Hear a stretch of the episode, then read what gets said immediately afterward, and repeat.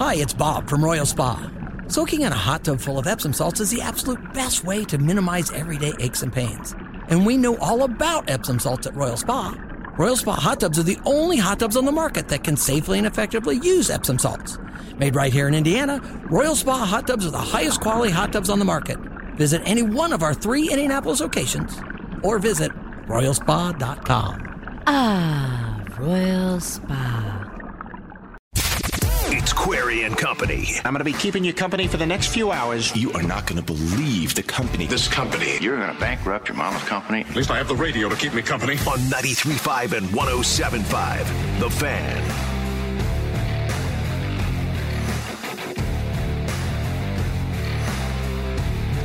So if you were Jimmy Cook, and you're not, you're Jimmy Cook, but if you were, give me the name of an Indianapolis Colt player.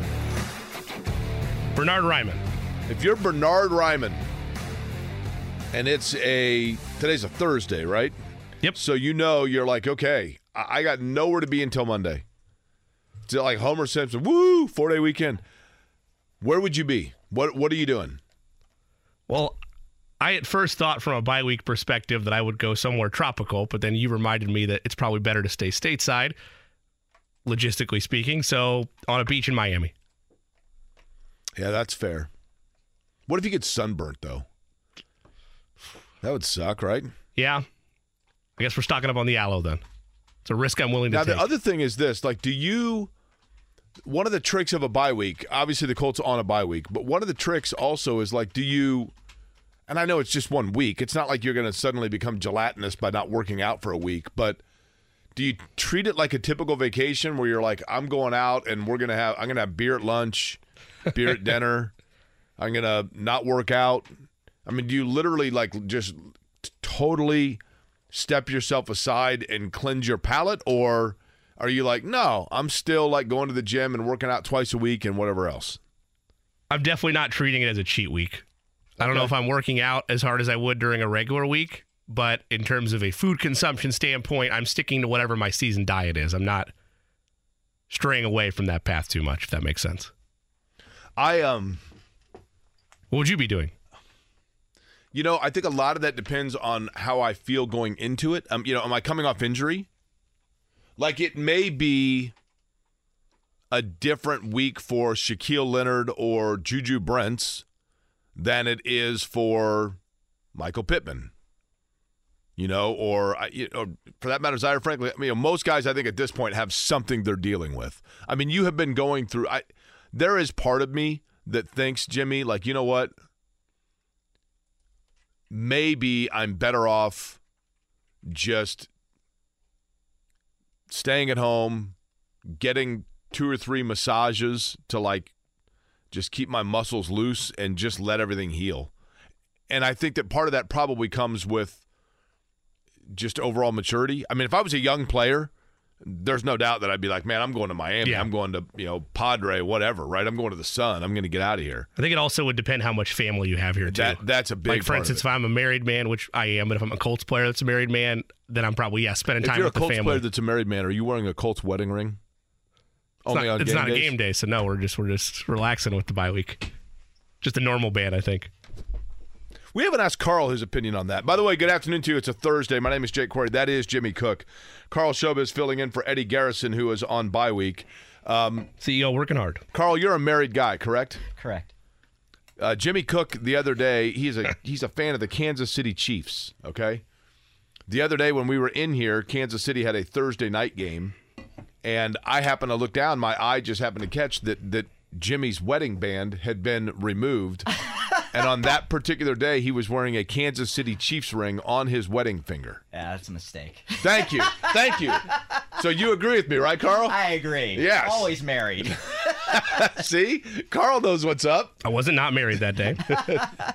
and there's only one person's opinion that matters in this equation, which is my have- wife. Here's the thing. Well, you have seven other fingers. Sure. To choose from. But I don't like I'm not a ring guy. Like I don't wear like I don't wear jewelry. Okay. So if I'm throwing on like extra rings, I got- then I feel like I'm being somebody I'm not, Jake. a a a, a round object with the Chiefs logo that goes around your finger. Exactly, not- that's would not- perfectly normal. That would not constitute qualify as jewelry. just so you know, right? I can't go get that at uh, Tiffany. I can't go to. Uh, No. uh, this is Tiffany right here. really? Yes. Nice. I, I, I'm sure it is. Yes, I, Tiffany. I'm a big fan of Tiffany. It's probably like the I, I'm the sucker that they get because they're like, yeah, this guy thinks that like it's it's actually worth this amount of money he's paying for. I'm getting ads in my TikTok feed. I don't know if my wife's trying to send me messages for like Christmas presents or what, but I keep getting Tiffany ads. I don't know what's up. Really? Yes. Yeah. It's a great store. And you go in, when they, they've got a great cleaning service for their jewelry. Uh, Pacers obviously off. You know, tonight uh, or today, this afternoon, it's going to be Tyrese Haliburton, I believe, is the host this year. But they always have a different player that puts together a essentially a Thanksgiving style dinner for the needy here in Indianapolis. And uh, I am in charge of mashed potatoes, brother. I'm the mashed potatoes director.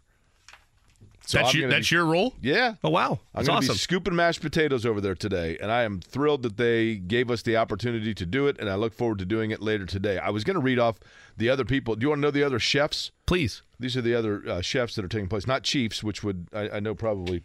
Yeah, it throws my brain for a little spin. here we there, but go. Thank you for the clarity. Um, let's see. My role is I have the assignment of mashed potatoes. Now here the here's what's being served, and you tell me which one who, and I'll tell you who would serve it to you. Garden salad, salad dressing, fresh fruit salad, holiday ham, candied yams, green beans, buttered corn, roasted turkey, cranberry sauce, stuffing, mashed potatoes, gravy, dinner rolls, pumpkin pie, and pecan pie. Who am I getting that roasted turkey from? You are getting the roasted turkey from. Stand by. Let me roll up. Miles Turner. Oh, nice. And the stuffing? Uh, the stuffing you are getting from Sabrina Knox Okay. of U.S. Foods. Nice. Um, ooh, now this might be tough. This might be tough. The gravy, Daniel Theis. I By the way, I don't know if he's sending the RSVP or not. Uh, This this suddenly just took an odd turn. there well to make it even more uncomfortable or at least make it more like true sports contract relevant this isn't breaking news but it's an update on the daniel theis story this is from keith smith keith try again keith smith who covers the nba daniel theis gave up almost $2.2 million in his buyout from the indiana pacers a league source told spotrac that's the same amount as the prorated veteran minimum contract that Theis will get from the Clippers when he signs. So that's a offsetting thing there. The Pacers can now create up to $9.7 million in cap space this season because of the move. Whether or not they use it or not, who knows? But $9.7 million more available on the Pacers. I, I guess the question would become at what you know. I think the Pacers roster right now, Jimmy, is is pretty solid. You know, you you you ever played fantasy basketball? I have. It's actually kind of fun. But if you play fantasy basketball on ESPN, for example, you have so many, or just fantasy football in general, any sport. You know, you you have to have like so many receivers, so many running backs, and you're like, oh, you know what? Like, I really want to pick this guy up, but I already have like three running backs, and I'm only allowed to keep five running backs or whatever it may be. So for the Pacers, it does feel like at every position they have pretty solid one, two, three. Now, because Theis is on his way out, then maybe the bigs are the area where you could use some depth. I really like, you know, Turner's played really well for them. And Jalen Smith is off to a really good start. Isaiah Jackson still to me is kind of the curveball because you look at Isaiah Jackson and you're like, okay, is he is he just an offensive pogo stick? Can he be a defensive piece for me? You know, I don't know exactly and I think he's a fine player but I don't know that there's a defined area where you say that's where Isaiah Jackson is going to go. So so until you have solidarity of what exactly his best role is, I don't know that you feel like you have the defensive depth perhaps just yet or just the the bulk depth on the interior. Eh, Obi Toppin is the other one that we mentioned, but Obi Toppin, I mean, and again, against Giannis and Joel Embiid are fairly unfair areas to critique a guy's defensive ability. But like against Giannis, Obi Toppin was a turnstile on Yeah. the block. But uh, you know that's that hardly makes Obi Toppin a rarity. I mean, you know, the guy's an MVP player that he's trying to guard. I look at that cap space, and if they decide to use it, my brain automatically goes to the idea that if they end up moving somebody at or around the deadline, and I'm not saying he's going to get moved. I know it's a kind of a touchy subject because Pacers fans have split feelings on the idea of him moving, but Buddy Hield's always the name that comes up. Yeah. Let's just use him as an example. If they were to move Buddy Hield at the deadline, I see that cap space as potentially a tool if the Pacers decide no, we're not looking for picks as much, but maybe we want to look at a another second or third year player that's already in a contract that's a little bit pricey, but we have the cap space to now take it on. Maybe that's the angle for that move, or, or maybe they utilize it for, well, they, they can't really use it as much for an extension because you're looking at year by year cap impact versus just one year.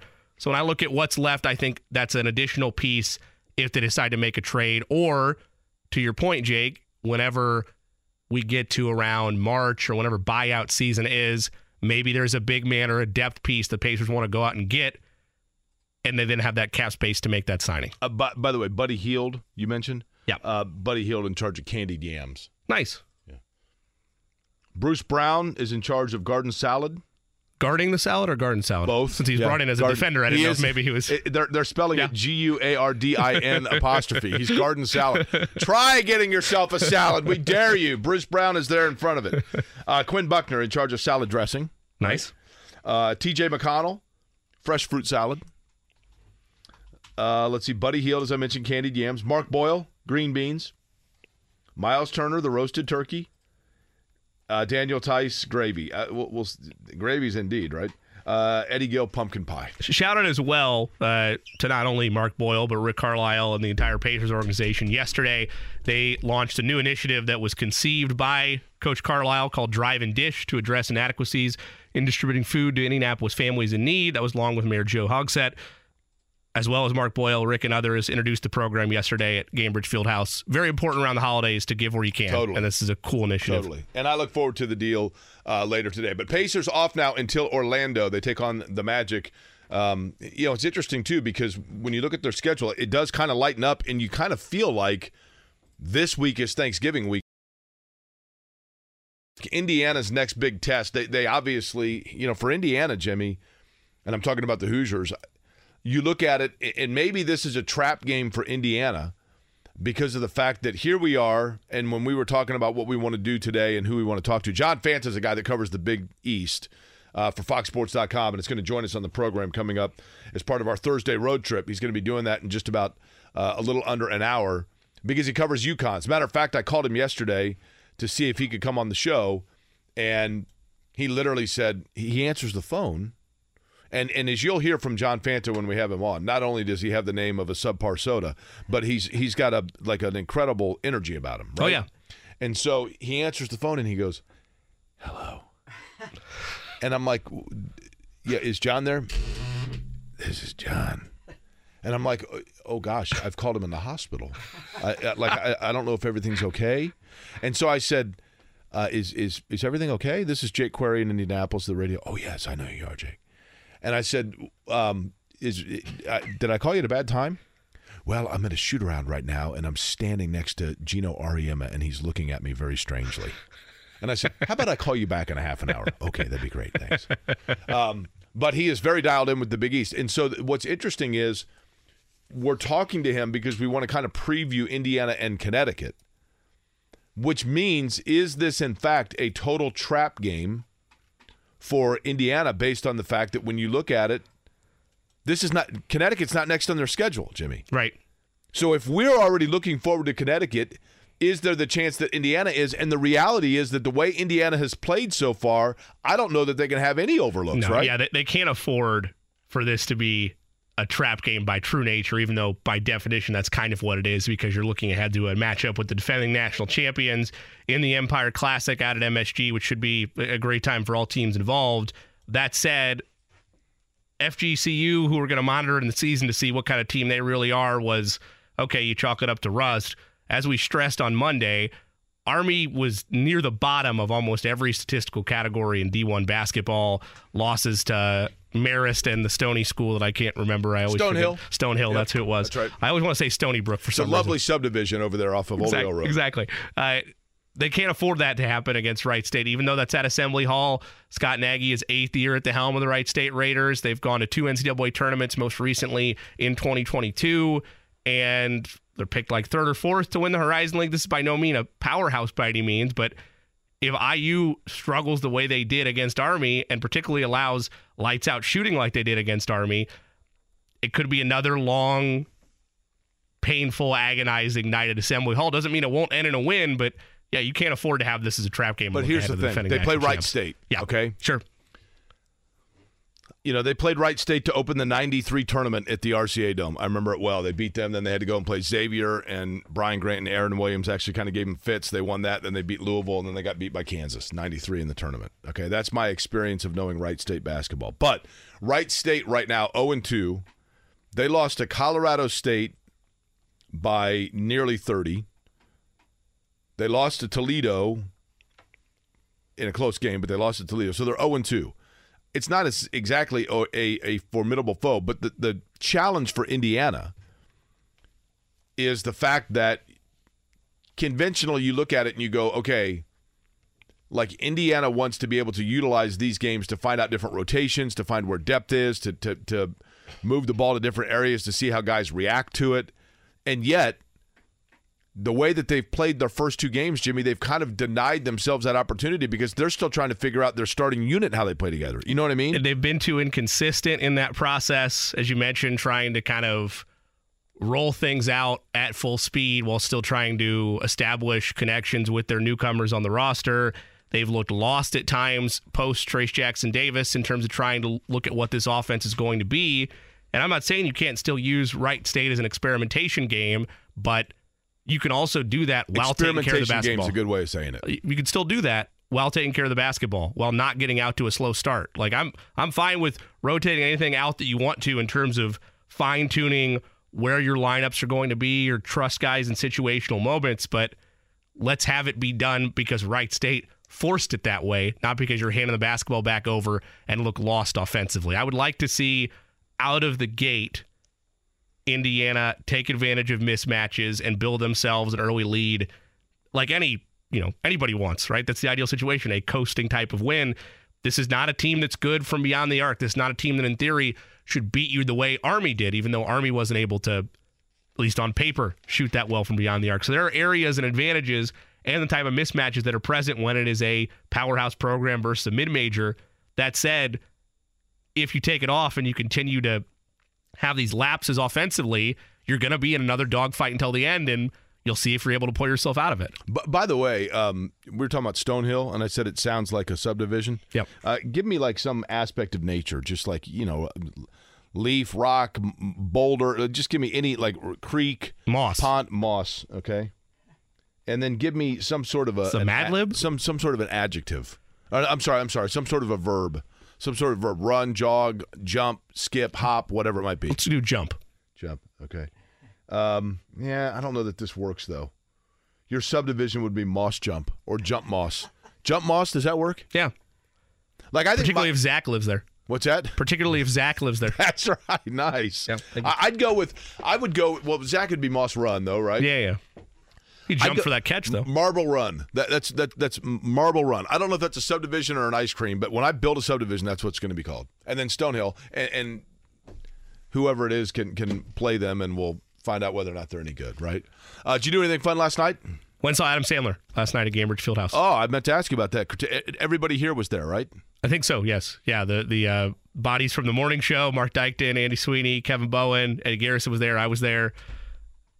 Yeah, we- you were not have- there. Did you have a suite? Were you on the floor? Were you in the rafters? Where were we, where were we sitting? We were up, we were up in the uh, Lexus loft. We were in the in the box seating up there in the Craig Did you, uh, since it was Lexus, did you check it for scratches because they might actually try to bill that to you at the end? I, I, believe it or not, they gave me a sheet that talked about all the scratches that were on my chair. But for some reason, when I left, there was seven hundred Mm-hmm. Yeah, dollars on my credit right. card. I don't That's know. exactly right. Very odd. go go figure, right? So how was so? Here's the thing with Adam Sandler, and let me show my uh, naivety about this. Sure. Look, I mean, obviously, I I know of Adam Sandler. I mean, he's there's there's no way I can't know of him. Uh, and I like him. I've liked some of his movies. I, I really like some of. It's odd because some of the movies that he is most known for, to me, were secondary in terms of how much I liked them. To movies that were not his bigger hits that I enjoyed more. Like I really liked Big Daddy, for example. Oh, I loved Big Daddy. That was like that was one of my favorite movies as a kid. I know that's probably know, not I- the great path. I don't hey, know that I've ever watched Happy Gilmore from beginning to end. I mean, I've seen every part of it, right? Um, I liked Grown Ups, and a lot of people didn't. But First one was fine. Second one, I don't know that I needed it. I don't think of Adam Sandler as a stand-up comic per se, and I, before people kill me for that, because I know he was on SNL, and I mean I remember when he was doing a thing for MTV, going to IU, and he was in Jackson Heights playing pickup basketball with Dean Garrett. I mean, I, you know, I, but I know of his songs that he does, and I know that he's got a funny demeanor about him. Was this like a typical stand-up show where he comes out with a microphone and just tells jokes, or was it more of a music concert where he's playing funny songs, or a combination of the two? It was a combination of the two. You'd go like joke, joke, song that was like very like maybe 30 seconds in lyric with a funny punchline at the end, and then joke, joke, joke, and then another song. And there was some crowd engagement with it. Like he highlighted some people towards the tail end and like would kind of sing a song about them. It would it was a mix of the two. And it's some of the humor, which is, you know, on brand and I find it funny as well. Like I a number of different comics that I like. Some of it was like just stupid, like silly humor. Like he talked about one of the songs that he sang was about a fat cop on a horse and what happened to his squad car. Why is he there? Why do they both look exhausted? The horse and the cop. Like just right, silly, funny stuff mixed in with like some personal anecdotes as well. So it was it was Okay. good. I enjoyed it. On a one to ten scale, Sure. and be honest, Yeah. on a one to ten scale, give me two answers here for the Adam Sandler show last night. The first being you enjoyed it. What number on one to ten? And then the second being it matched your expectation going into it to what percent? I will say I'll give it an eight. Okay.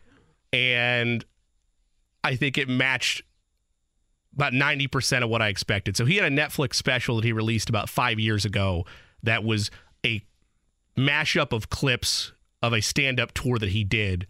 And it was a similar format, not similar jokes, but a similar format of using the guitars. He had a guy on a piano. Like it, it felt the same vibe, but then you got to experience it just all in one show with a new set list, new list of jokes. So I, he I knew what it was going to be. Was he self-deprecating or Yeah, is he yeah. like condescending? yeah, no, it was self deprecation. Yeah. There was never never a sense of condensation, or you never sensed that he was uh, Well, I being. don't know how hot the place was. why, why would there be? he was right? never condescending in his material. No, I never felt that way. I, I. What do you think his net worth is? Adam Sandler net worth. This is one of my favorite games to play. I'm going to go 50 million. What's your guess? Uh, I'm probably low. Actually, I- I'll go 100 million. three fifty. Okay. I mean that you may be. I'm partially cheating because my father-in-law did look it up, but I can't remember what he told me. It was it was definitely though three figures. 440. Four forty. Yeah. Wow. So that means obviously, you know, and actually I underestimated that, and I'll tell you why. I didn't realize. I think he was probably the producer and maybe even the writer for the vast majority of the movies. Especially yeah, a, a large majority of them. Yeah. I know I know grown ups and grown ups too, most definitely. Yeah. I looked up the other day Darius Rucker's net worth. We were, talking about Darius Rucker, right? Yep. Do you want to guess Darius Rucker's net worth? Feel I'm like looking it up right now. You can probably hear me typing. I, I remember being surprised by the low number of it. okay. Darius Rucker, by the way, since because he's the lead singer of Hootie and the Blowfish, who now is a uh, uh, seemingly successful country music artist. eighty right? million. Okay, Um, I'm influenced by you saying low, so I'm going to go eighty million dollars. 24. Wow. 24 million. Like he sold 24 million albums. Right. He's getting a buck an album. Seems like a bit of a ripoff. Man of the people, maybe. a lot to talk about, including great article about Tyrese Haliburton and what he means to the Indiana Pacers. The guy that wrote it going to join us in just over an hour, and at the top of the hour, we're going to talk a little Indiana and Connecticut. But when we come back, we'll go back to West 56th Street, just in terms of trying to get a glimpse as to what the Colts may be thinking and where they go in terms of preparing, coming off of the bye week and looking around them within the AFC. We do all of that here on a Thursday. It's Query and Company, 93.5, 107.5 The Fan.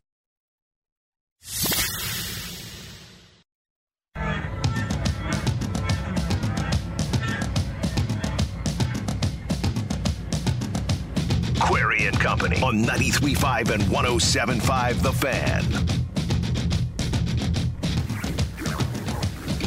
As the Colts are in their bye week now, big one tonight Bengals and Ravens in the National Football League. It feels like the Colts are kind of in this like and it's a good it's a good problem to have. Don't get me wrong. But it does feel a little bit like you're you're not sure of what trajectory you want to go with here if you are the Colts because we realistically thought at this point in the year, I, I mean, I honestly thought, and maybe I'm wrong. Maybe I'm wrong. It happened once in 19 in August of 78. I was wrong about something, right? So red letter day here. Why do they say red letter day? Wouldn't it be red number day? If it's on the calendar and it's an important day, like if something's like, like the 21st is really important, red letter day for you. Wouldn't it be red numbered day 21? The 2 and the 1? Is it red letter because of it being an F? That would be like in red ink. Is that where it comes Maybe from? that might be like the grade you mean? Yeah. But am I am I the only one that's ever heard the phrase red letter day? Like No, I've heard it before. You must be right. It must be red letter day must mean like an the grade the day grade. gets at the top or a passing grade, right? But it- seemed like at the beginning of the year, and maybe this was just sports talk fodder. Maybe this was just columnist material. Maybe this was water cooler chat. But the conversation seemingly from the get go, and it is very rare that a fan base and the media that covers said team are aligned in terms of their thought process.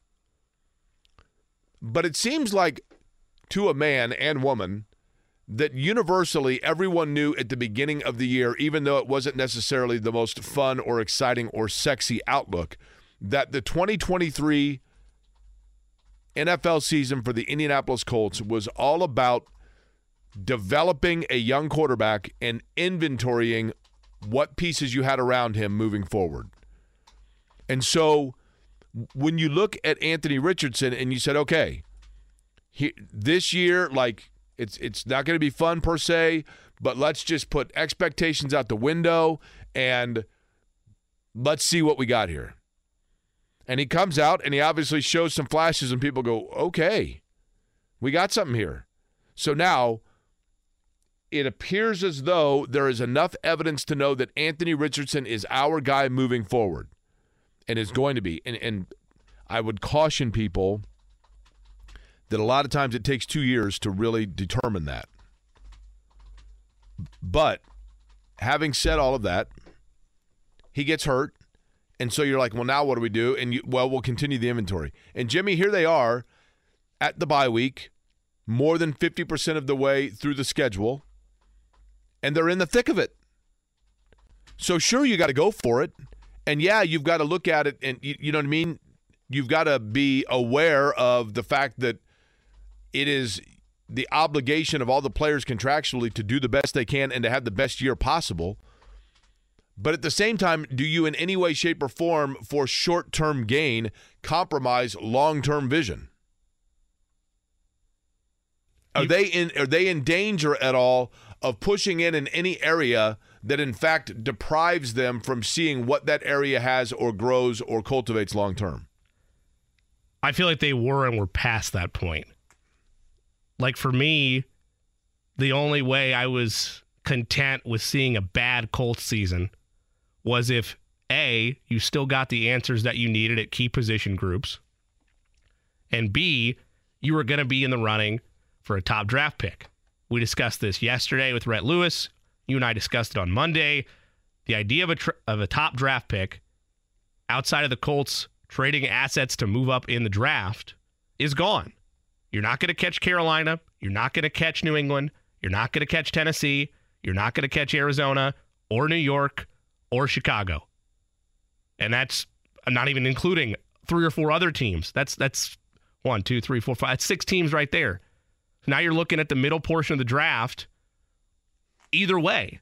So yeah, absolutely push for it. Absolutely go for it. And the whole reason that you have Minshew as the backup quarterback going into the season was not just to be a mentor to Anthony Richardson and help his development along.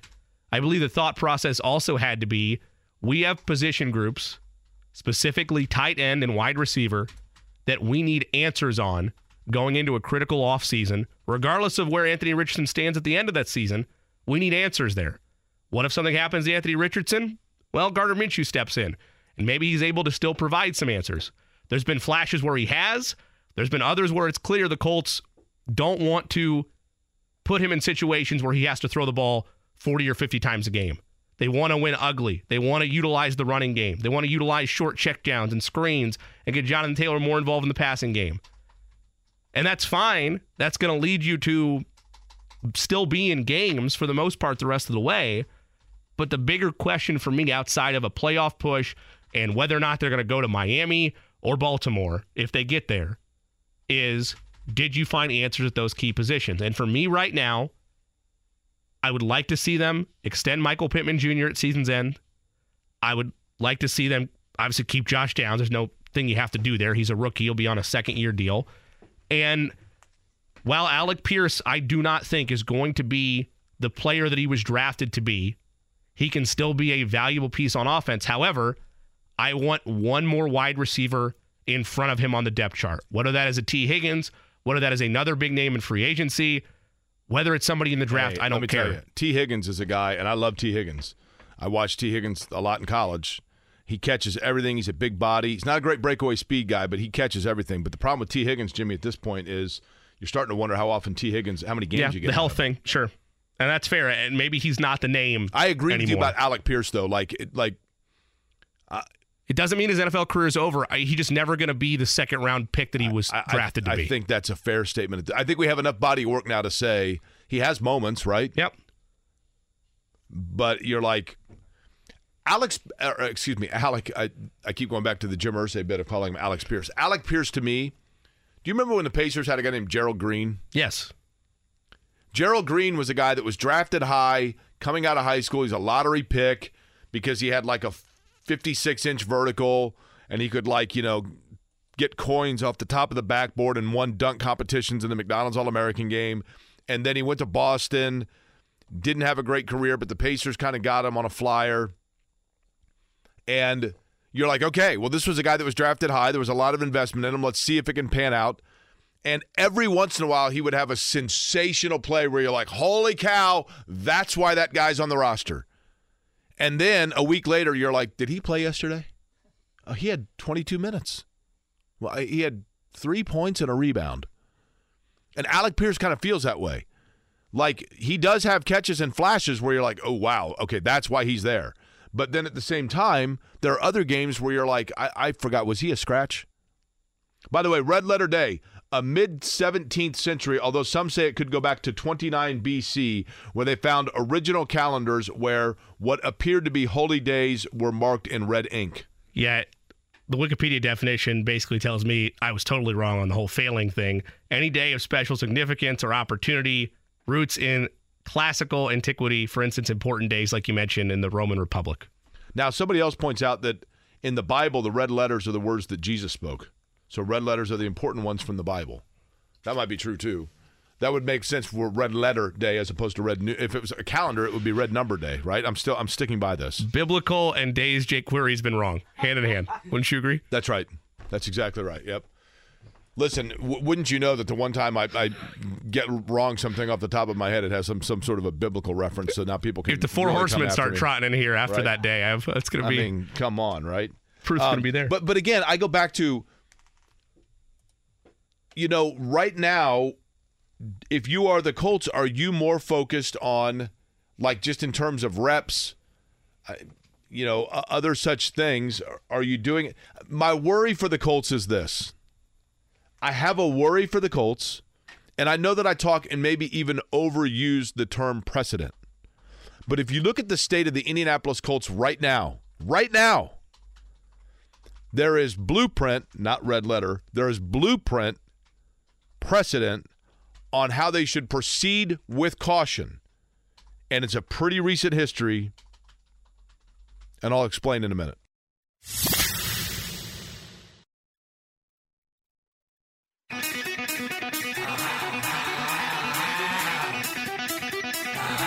Query and Company on 93.5 and 107.5 The Fan.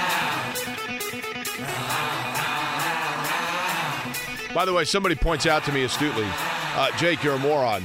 I knew that. the it's called red letters because on the calendar in the Roman days, dates were letters. And I'm like, well, that's true, but they were called numerals. yeah. They weren't called like red letters that meant mean numbers. They meant numbers, right? I, I don't know. Probably should have looked this up before the program. I can hear the meeting now. You know, you should look these things up before. Um, Andrew Luck, and I have mentioned this before, Jimmy, but I'm going to mention it again because I think we're it, it's it sports fascinate me because in reality, games are won and lost only so many ways, and franchises and rosters are built only so many ways. When Andrew Luck was a rookie, the thought process was let's see what we have here. This is the next great thing. We're moving from, you know, this is why Peyton Manning, we don't know Peyton Manning's certainty of, of availability, so we've got to move on from him and bring in Andrew Luck. And the thought was, you know, Andrew Luck is a generational talent. So they jettison a bunch of players to start from scratch. And they tell virtually everyone that was associated of impact with the Manning era, we're moving on. We're starting from scratch. We're rip. They didn't. They didn't pluck the band-aid. They ripped the band-aid off. Right. They kept Reggie Wayne. But a lot of other guys, as we know, were sent elsewhere, and I get it. I, I it was probably the right approach because they're like, we got to start this thing from the ground up. We got to plant the seed and start watering it. Right. So, in doing that, then you have this wonky year. You know, you have the Chuck Pagano diagnosis, you have Bruce Arians coming in. There was just a lot going on, right? And, but they were good. And Andrew Luck played well, and you're like, holy cow, look at this.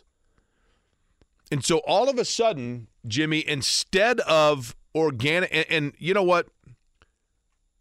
Ryan Grigson is the low hanging fruit in this town, and I get it.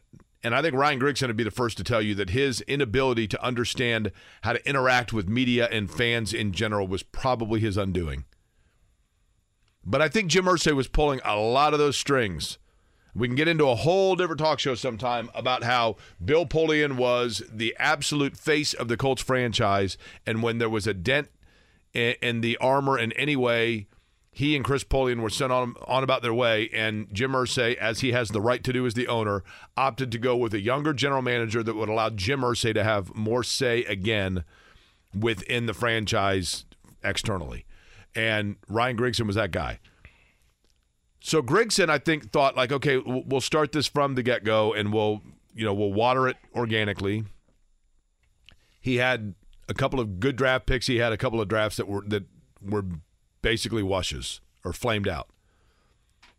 But they had early success with luck, and then all of a sudden, Jim Irsay gets on his Twitter account and is like, "Griggs is wheeling and dealing, backing up the Brinks truck." It's a whopper. And they got over aggressive. And they got too excited too fast too early. And they went out and they spent a boatload of money and netted themselves Ricky Jean Francois and Gosder Cherilus and LaRon Landry and Andre Johnson, who, unless they were playing Houston, absolutely disappeared. And Frank Gore, who was a nice player but clearly was at the tail end of his career and was and you know was he was productive but not like high level productive but you got to give him credit because he was like 90 years old and was still averaging four yards a carry but they got over aggressive jimmy and then when those picks didn't when those not picks but those signings didn't work out they were left with like oh wait a minute we hadn't cultivated anything else and luck's running for his life and they, they still are looking for guys for him to throw to consistently, not named T.Y. Hilton, and Reggie Wayne was on his way out of his career. And they pushed in too early and they avoided allowing it to organically grow.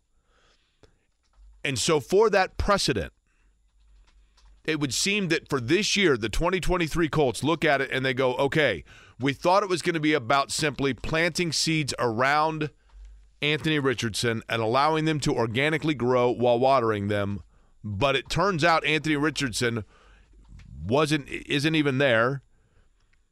But all of a sudden, people started playing well and things started looking good, and they are now finding themselves right there. Maybe due to circumstance a little bit, maybe due to schedule a little bit. But they find themselves in the thick of things. So now do they err? Because I believe it would be an error. Do they err in the offseason and go aggressive in getting veteran players to plug positions where they actually need players to grow organically to be in their prime with Anthony Richardson in three or four years? I'm not worried about that happening, not to the extent that it did in the previous era. And here's why because I'm worried about the other side of the coin.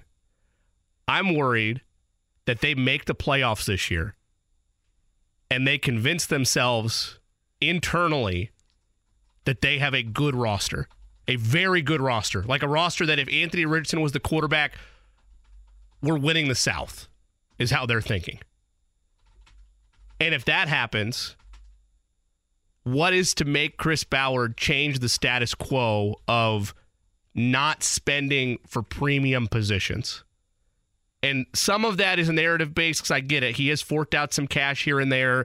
He he gave, albeit a low dollar amount compared to like signing a wide receiver. Clearly, he went out and found a weakness in the offense, in the kicking game, and knew they needed a established kicker where if drives were going to stall, hey, we're getting three points out of this regardless. And they got Matt Gay, and it's worked out. It's great time. Right. So I'm not saying he never does this, but my concern would be, especially at wide receiver, they look at what happened with Minshew and they think to themselves, yeah, we don't need to go out and make a big splash in free agency. Our talent development is good enough. And they err too much on the side of caution. I think if you and I were to take those fears and mesh them together, you would hope it is a balanced approach this offseason where they're spending more than they probably have in the Chris Ballard era, but not to a fault where it's like, okay, they're going all in because they think they're winning it next year. Let me ask you this. Who would you say, Jimmy, off the top of your head, Jimmy Cook, give me the five best teams in the National Football League? No particular order. Just give me the five teams. Boom, boom, boom. Chiefs, Eagles, Dolphins, Niners, Okay. Bengals. Okay. Give me the primary number one receiver for each of those teams. Stefon Diggs. I mean, it's a it's a debate in Kansas City. We'll we'll we'll say Sky Moore, but Travis Kelce's the number one. He's a tight end. I don't know if that if that counts for this. Um, Tyreek Hill in Miami. Okay.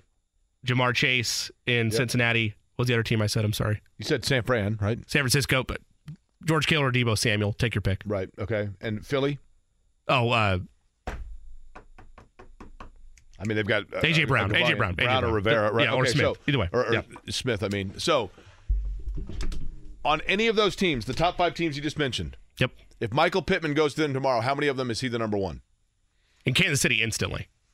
Not, not he doesn't surpass Kelce, but in that room, easily. Yeah. Okay, but but Kansas City's kind of Miami, no. Uh, For most of them, no, Jake. Okay, No, he's not. Doesn't my, pass it my in. point being is Michael Pittman Jr. a number one wide receiver on an elite level team. Probably not. No. So, do you run danger? Has Michael Pittman Jr. is he at his ceiling, or does he still have game to go? Because what I'm saying is, and I like Pittman. I think he's a really good player, and he's a really important piece for a young quarterback because he's a big target and he's reliable. I, no question. But if you are going to be an upper echelon offense, is Michael Pittman Jr., can you be an upper echelon offense when Michael Pittman Jr. is the best receiver you have or your number one option? Downs is a really good player, really good player, and I think he's going to be a really good player for a long time. But is Josh Downs a really good player if he is asked to be more than what he is right now, which is a, a critical slot guy that also gets you big third down catches? You tell me if this answers the question or not, because I'm not trying to dodge it. I, this is just how I felt about it since the offseason. And I stand by it still today. The Colts do not currently have the wide receiver one of the Anthony Richardson era on their roster. I would totally agree with that. And here's the thing. And Jimmy, not to dodge your, your question or not to dodge your answer in agree or disagree, I would say this. They actually might, but it's not the one they should have. yeah. In other words, it may be Michael Pittman Jr., but I, they need the guy that's, th- th- to be honest with you, the guy that is probably the most important of this conversation is Alec Pierce. Because you know in Josh Downs, okay, we got a guy here that's a guy.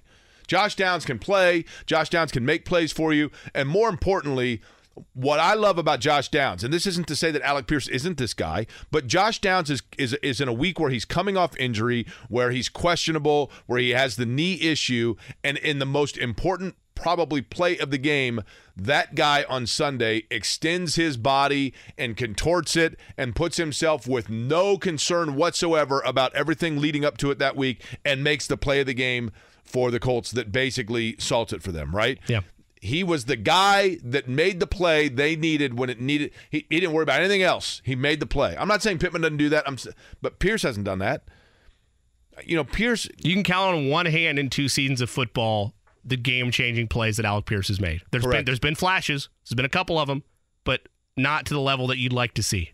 you know, and gosh, I, I, I even though we're doing it, I, I, I'm not trying to turn this into a kick Alec Pierce when he's down kind of show. But this is the reality. You know, I remember, I don't know, probably I was 15 years old, and my dad once said to me something I've never forgotten. He was not the origin of this quote, but I've never forgotten it. And that is that, yeah, there are always exceptions to the rule but he who has he who exceeds lives by the rules and not the exception. And I'm like, that more often than not is correct, especially in sports. There are exceptions to the norm with Alec Pierce, where you are correct. He has shown flashes, but when you become reliant on those exceptions, you are in real danger. At least to this point. And and I think that we have seen enough to know he can be a nice solid player for them. He can be an Austin Collie, Brandon Stokley kind of player for them. But I think that when he was acquired, the thought was that he could be a Reggie Wayne type player for them. And I think now we probably have seen enough body of work to know that that probably is not actually the case. And that they're still, and again, he's still young, you're right, but he's got a lot of games under his belt at this point.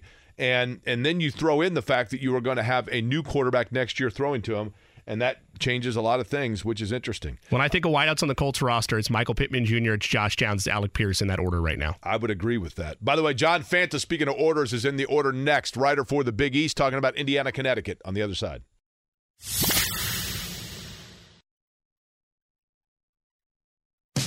The Thursday Road Trip on 93.5 and 107.5 The Fan.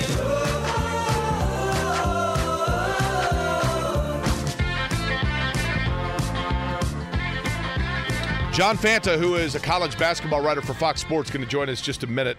He is kind of the guru when it comes to the Big East, and with Connecticut being up on the slate for Indiana, not necessarily next. The Hoosiers have Wright State in the way. We'll see if that is the proverbial trap game for Indiana. But uh, looking forward to talking to John about not only that, but you know, just the Big East in general. I mean, we haven't talked a lot about Butler. Um, Thad Matta completely redoing essentially that roster and, and making things over, and we'll see how that works out. You, you know, Jimmy, one of the things about Connecticut when they won the title with Danny Hurley, I was that I remember Kevin Bowen actually was the one at the beginning of the tournament that said like, you know what, like Connecticut's playing really well, and they just, I mean, they were just a juggernaut through the tournament. But the question becomes, does that, you know, does that sustain? Right? I mean. When you look at teams that have won the NCAA tournament in the last 10 years, uh, would you agree that they were about as surprising as any of them? Yeah, I think so. I mean, they are obviously a perennial modern blue blood in the same way that you would refer to Duke or, or any team on the East Coast that had that type of success. But but for the last couple of years, flipping conferences between the American before ultimately rejoining the Big East, it, it did. Yeah, it caught me a little bit by surprise.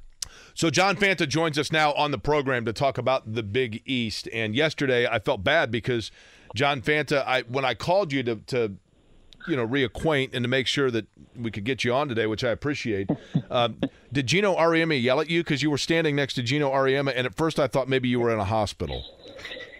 You know, it, it would have been fitting that you two were the reason why I get yelled at. I mean, I felt bad. I should have. I should have said, you know, Geno, it's it's Jay Query's fault. and I wonder what he would have said to that. Who? That's what he would have said. It would have it would have involved an F word. That's probably right. Yeah. Hey, first off, John, I want to thank you for coming on, and I'll tell you why. And I, I, I remember, and and I'm, you know, brace yourself here. Um, the first time that that I did a radio, as we call it in the business, a radio hit with you. I, I remember you were starting out covering the Big East, and I'll be honest with you, I, I was absolutely mesmerized by it. For for people in Indianapolis, and this John wouldn't make sense to you, I realize, but there's a guy at the Indianapolis Motor Speedway, the track historian of the Speedway, named Donald Davidson. And literally, you could ask him the qualifying speed of somebody in 1937, and he knows the car number, the sponsor, the speed, everything else. and, and you were like that with the Big East. I was mesmerized by your knowledge of the conference itself. And so when we wanted to talk about Connecticut, I thought, well, this guy's the guy, no question about it. So um, I'm excited to have you on. I appreciate it. And let's begin with first exactly that the Connecticut team that Indiana is going to see. A game before then for Indiana before they see Connecticut. But what sort of challenge is presented now for Indiana, and what things is Danny Hurley continuing to have the Huskies do well? Well, you have to stop Donovan Clingan. That's challenge number one. And Kel'el Ware is going to have to play a large role in this game and really fight. Clingan is seven foot three. Uh, UConn has him listed at seven foot two. He measured out to seven foot three last week, and he wants to stay at seven foot two because he doesn't want that to become the talking point every time somebody talks about him. But this guy is a monster. I mean, he he is just a force on the interior. They're going to feed him the basketball early and often. He can draw fouls, but he'll just tower above you. So it's it's imperative. If I'm Indiana, I try to get him up in the air. You you've got to find a way to attack and get him up in the air. If you can get two quick ones, two quick fouls, then you're cooking with gas. But you can't let him dominate the game. They're going to play through him early and often. The other thing is, so so here's a big note for you because I had UConn earlier this week for Fox Sports in a buy game against Mississippi Valley State. And when you're getting ready to do a game like that, guys, sometimes it's harder to do games like that than it is like a UConn Indiana, where you know it's going to probably be a more competitive game. So it forces you to sort of dive into your notes even deeper. Guys, according to the advanced analytics, synergy, all of that, Connecticut, through their first three games of the season, they've taken two shots that weren't in the paint or from three. Two. The entirety of the three games. In other words, you got to run them off the three point line. They are efficiency based, they're three point based as well.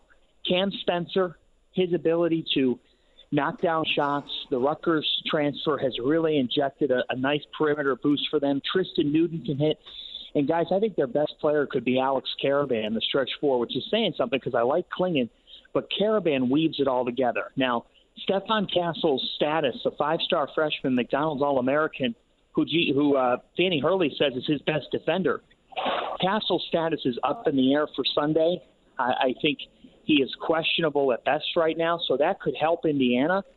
But the fact of the matter is this Connecticut still got championship experience, and they have one of the best big men in the country.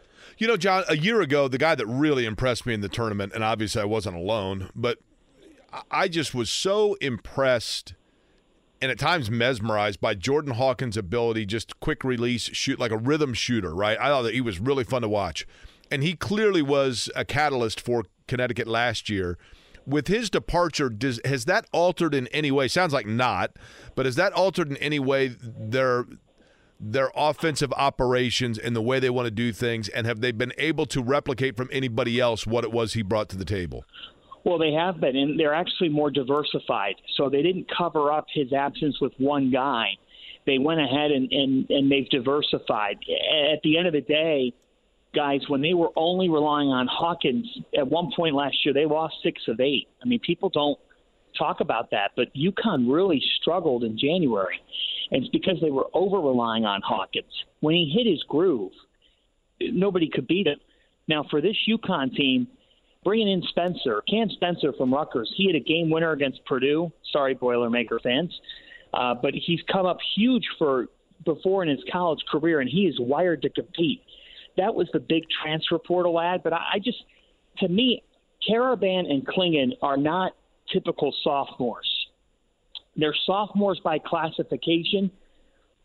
They're not sophomores in how they play the game.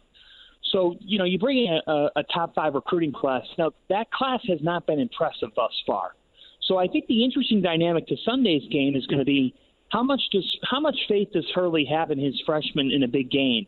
I think the first 10 minutes of the game are going to be huge. UConn hasn't played anybody.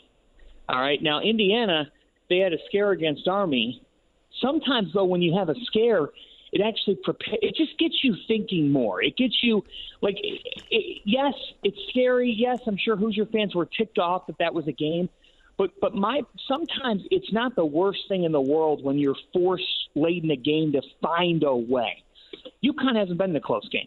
They've they've flown their three opponents out by a combined 120 points. So to me, I think that's the interesting layer to Sunday. Connecticut hasn't been punched. They've not been punched by anybody. Can Indiana punch them early? If they do not, then it's going to be a long afternoon. You cannot let UConn get up on you. They, to me, they're a team that that when they get up on you, they can bury you because they can get so in rhythm from three with Spencer, with Karaban, with their shooting. John Fanta, college basketball broadcaster and maestro of Big East coverage, host of the Big East Shoot Around. Nice enough to take some time with us here on Query and Company. John, it's a great point you bring up because in the games against Florida Gulf Coast, in the game against Army, it has been early first half struggles for Indiana where they're trailing at times, but they're still a big enough bully where they can figure it out in the second half and move on to a victory. And I agree with you. If that happens against UConn, it's going to be a long day for them in the Empire Classic for you at your vantage point, I know you're heavy Big East, but as you look at the Empire Classic, as you look at this matchup, how do you see Indiana and how they're trying to figure things out offensively in a post life with Trayce Jackson Davis and Jalen Hood Schifino now in the NBA?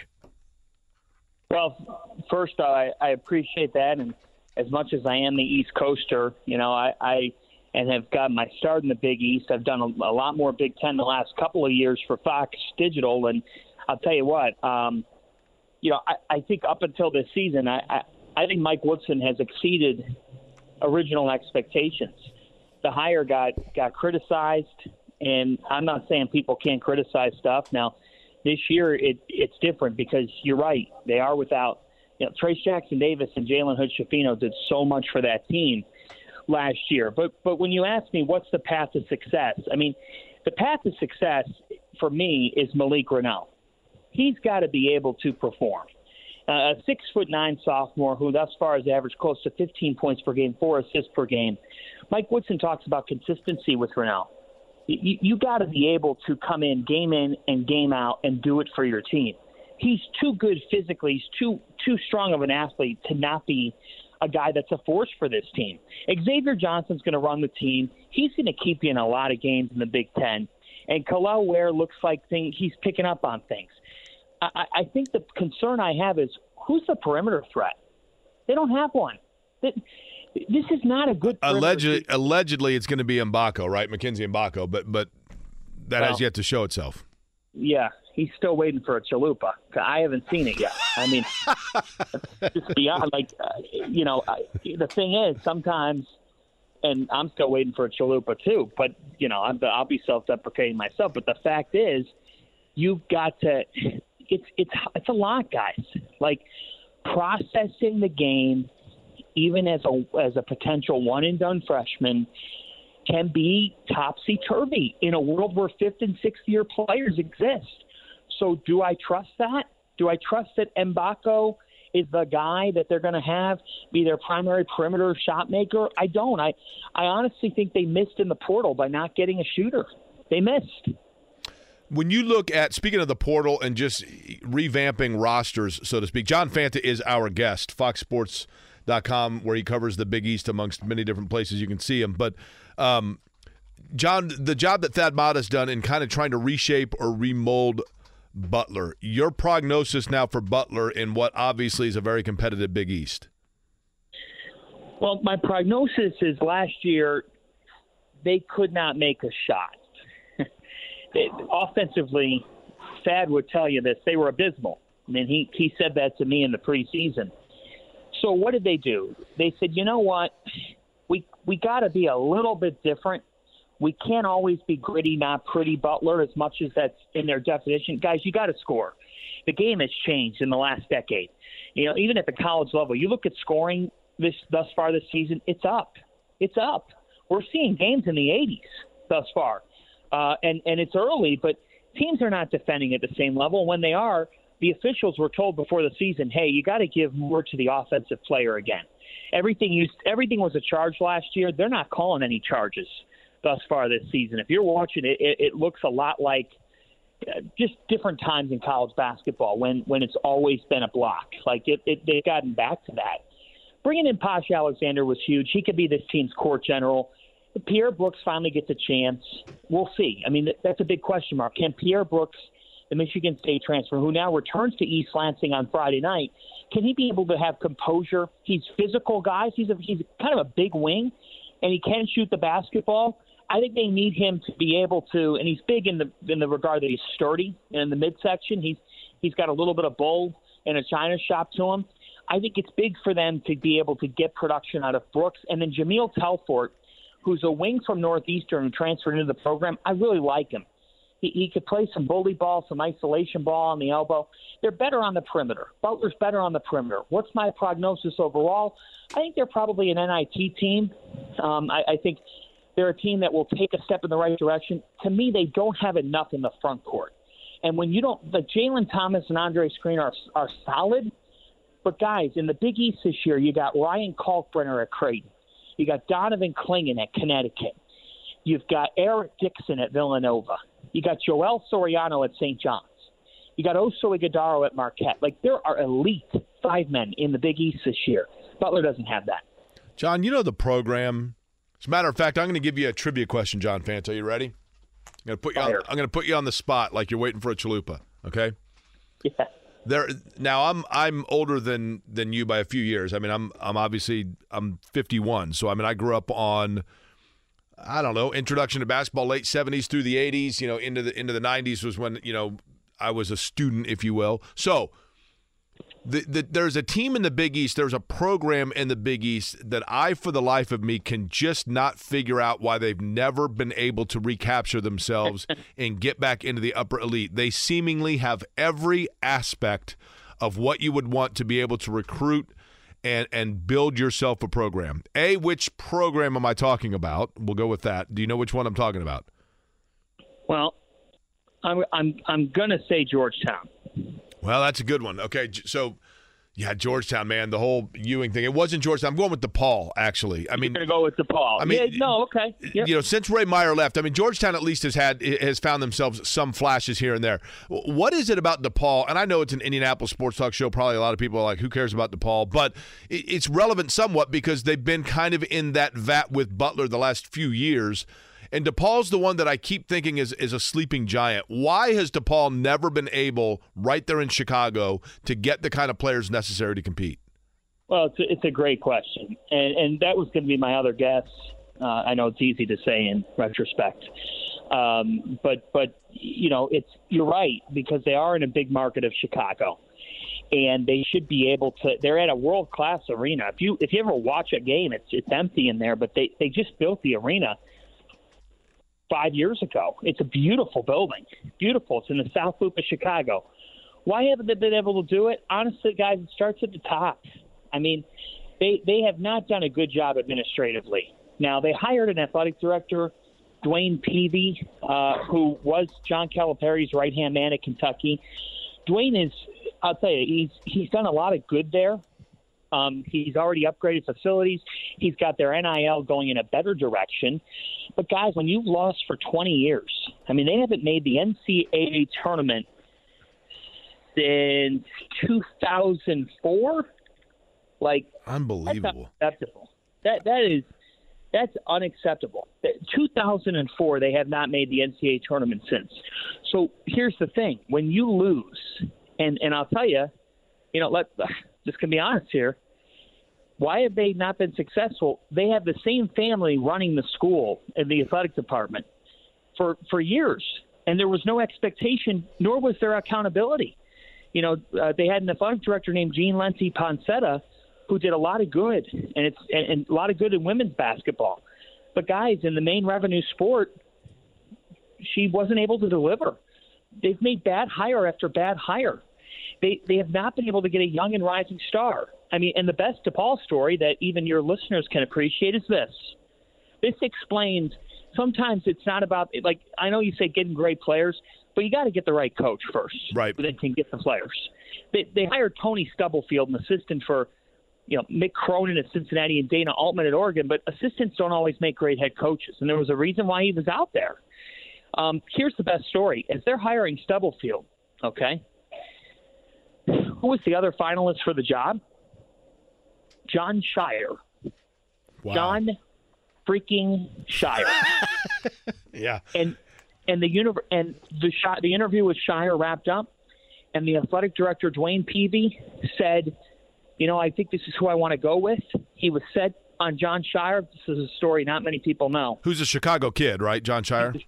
Yeah, Chicago kid wanted to resurrect a Chicago program. Like would have had great pride, rising star, really smart, heady, gets it. You know, the Dwayne goes to his board at DePaul, and the boardroom looks at him and goes, "I think we're going to go in a different direction. We don't like him." So guess what? Dwayne had to call Jon Scheyer. They both got off the phone. Both of them were crying.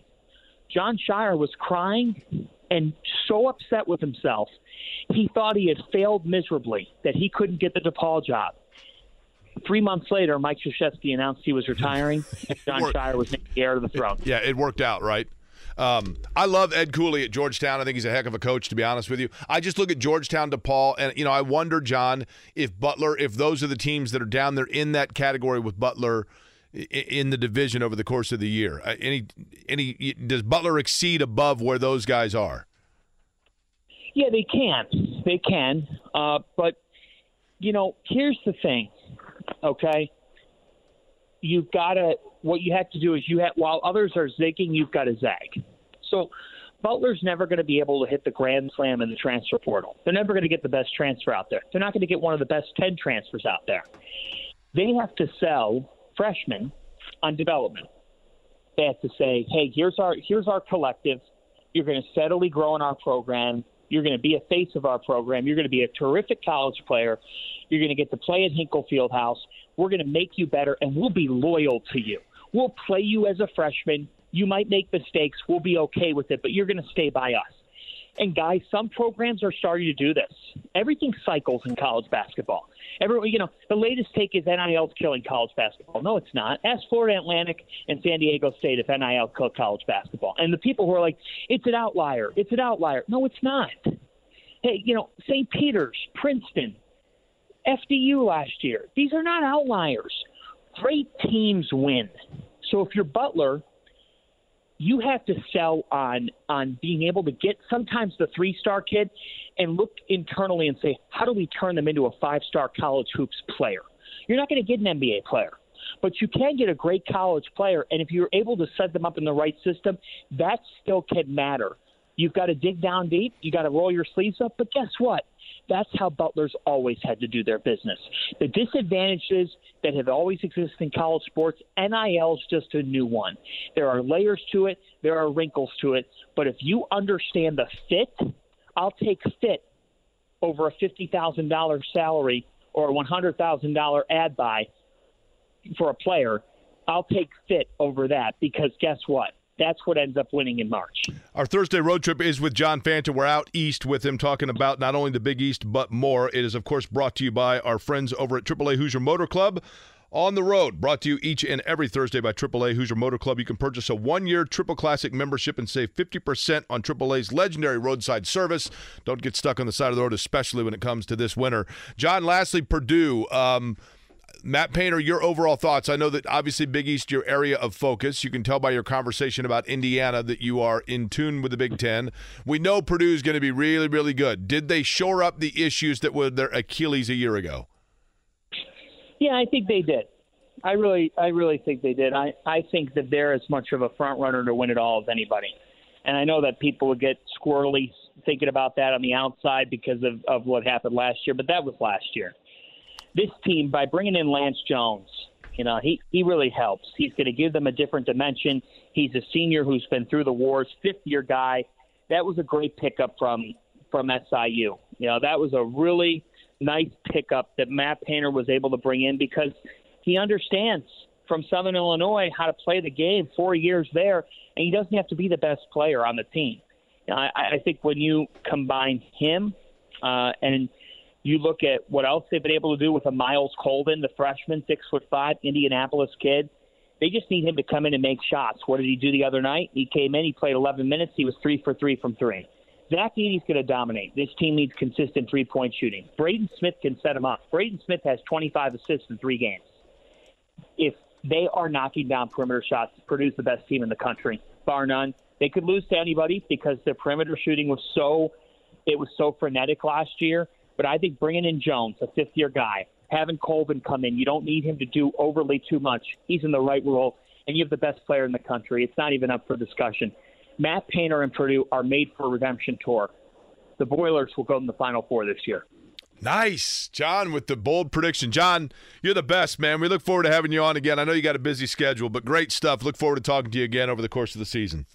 Anytime, guys. I appreciate you. All right, again, John Fanta from FoxSports.com covering the Big East. Thursday road trip, by the way, here on 93.5, 107.5, The Fan, brought to you by AAA, our friends at AAA Hoosier Motor Club. You can purchase a one-year Triple Classic membership and save 50% right now on AAA's legendary roadside service and much more 24-7 365. And I'm telling you, you're on the side of the road in the wintertime, AAA is there for you. It's a lifesaver. Visit AAA.com slash gift for more information. That is AAA.com slash gift. You can always call 800-888 uh, or excuse me, 888-AAA-GO. But more importantly, visit AAA.com slash gift for more. Great stuff from John Fanta. Now, have you had Fanta uh, soda? Yeah, it sucks. Not a fan.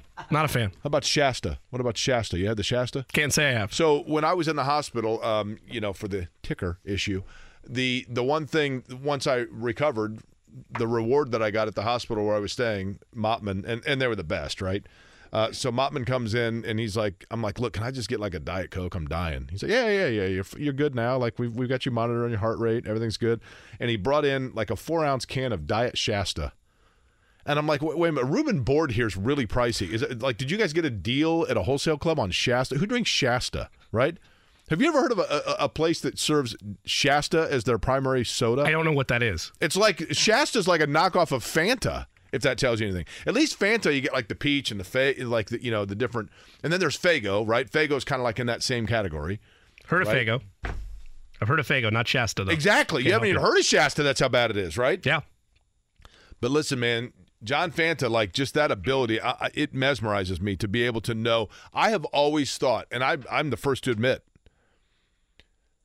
I couldn't do what we do for a living. I'm not saying I even do it well here, but I, I couldn't do nationally. Like I couldn't do a national show, I don't think, just because I don't have the depth of knowledge of teams all the way across the board to know. You know, Jimmy, I mean, you just name any any roster and the ability to be like, well, you know, they got this kid coming off the bench and this coach doing that. I mean, to me, it's it's uber impressive, and the depth of knowledge to me is really, really something. So appreciate John Fanta's time.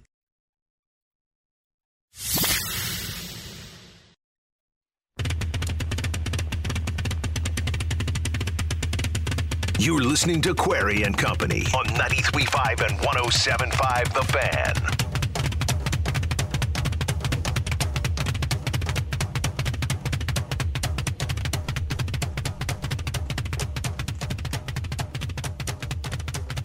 Welcome back to Query and Company. Rolling on a Thursday, a wonderful piece highlighting not just the current state of the Indiana Pacers and what they're trying to build, but a feature piece on star guard Tyrese Haliburton came out a couple days ago by Rob Mahoney, who joins us now, senior writer for The Ringer. Rob, first off, thanks so much for making the time for us. And secondly, what made you want to dive into what is a very in depth, multi layered piece on what the Pacers believe is their next great franchise player?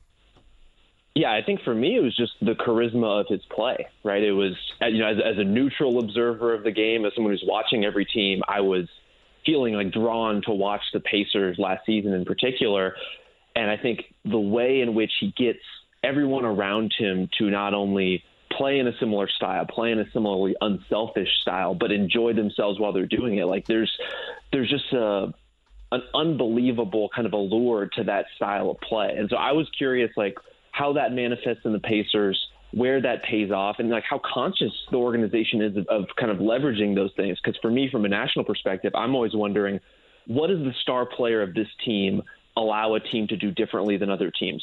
And I think for the Pacers, like Tyrese Haliburton's style and unselfishness and charisma, that's that's kind of his superpower in a lot of ways.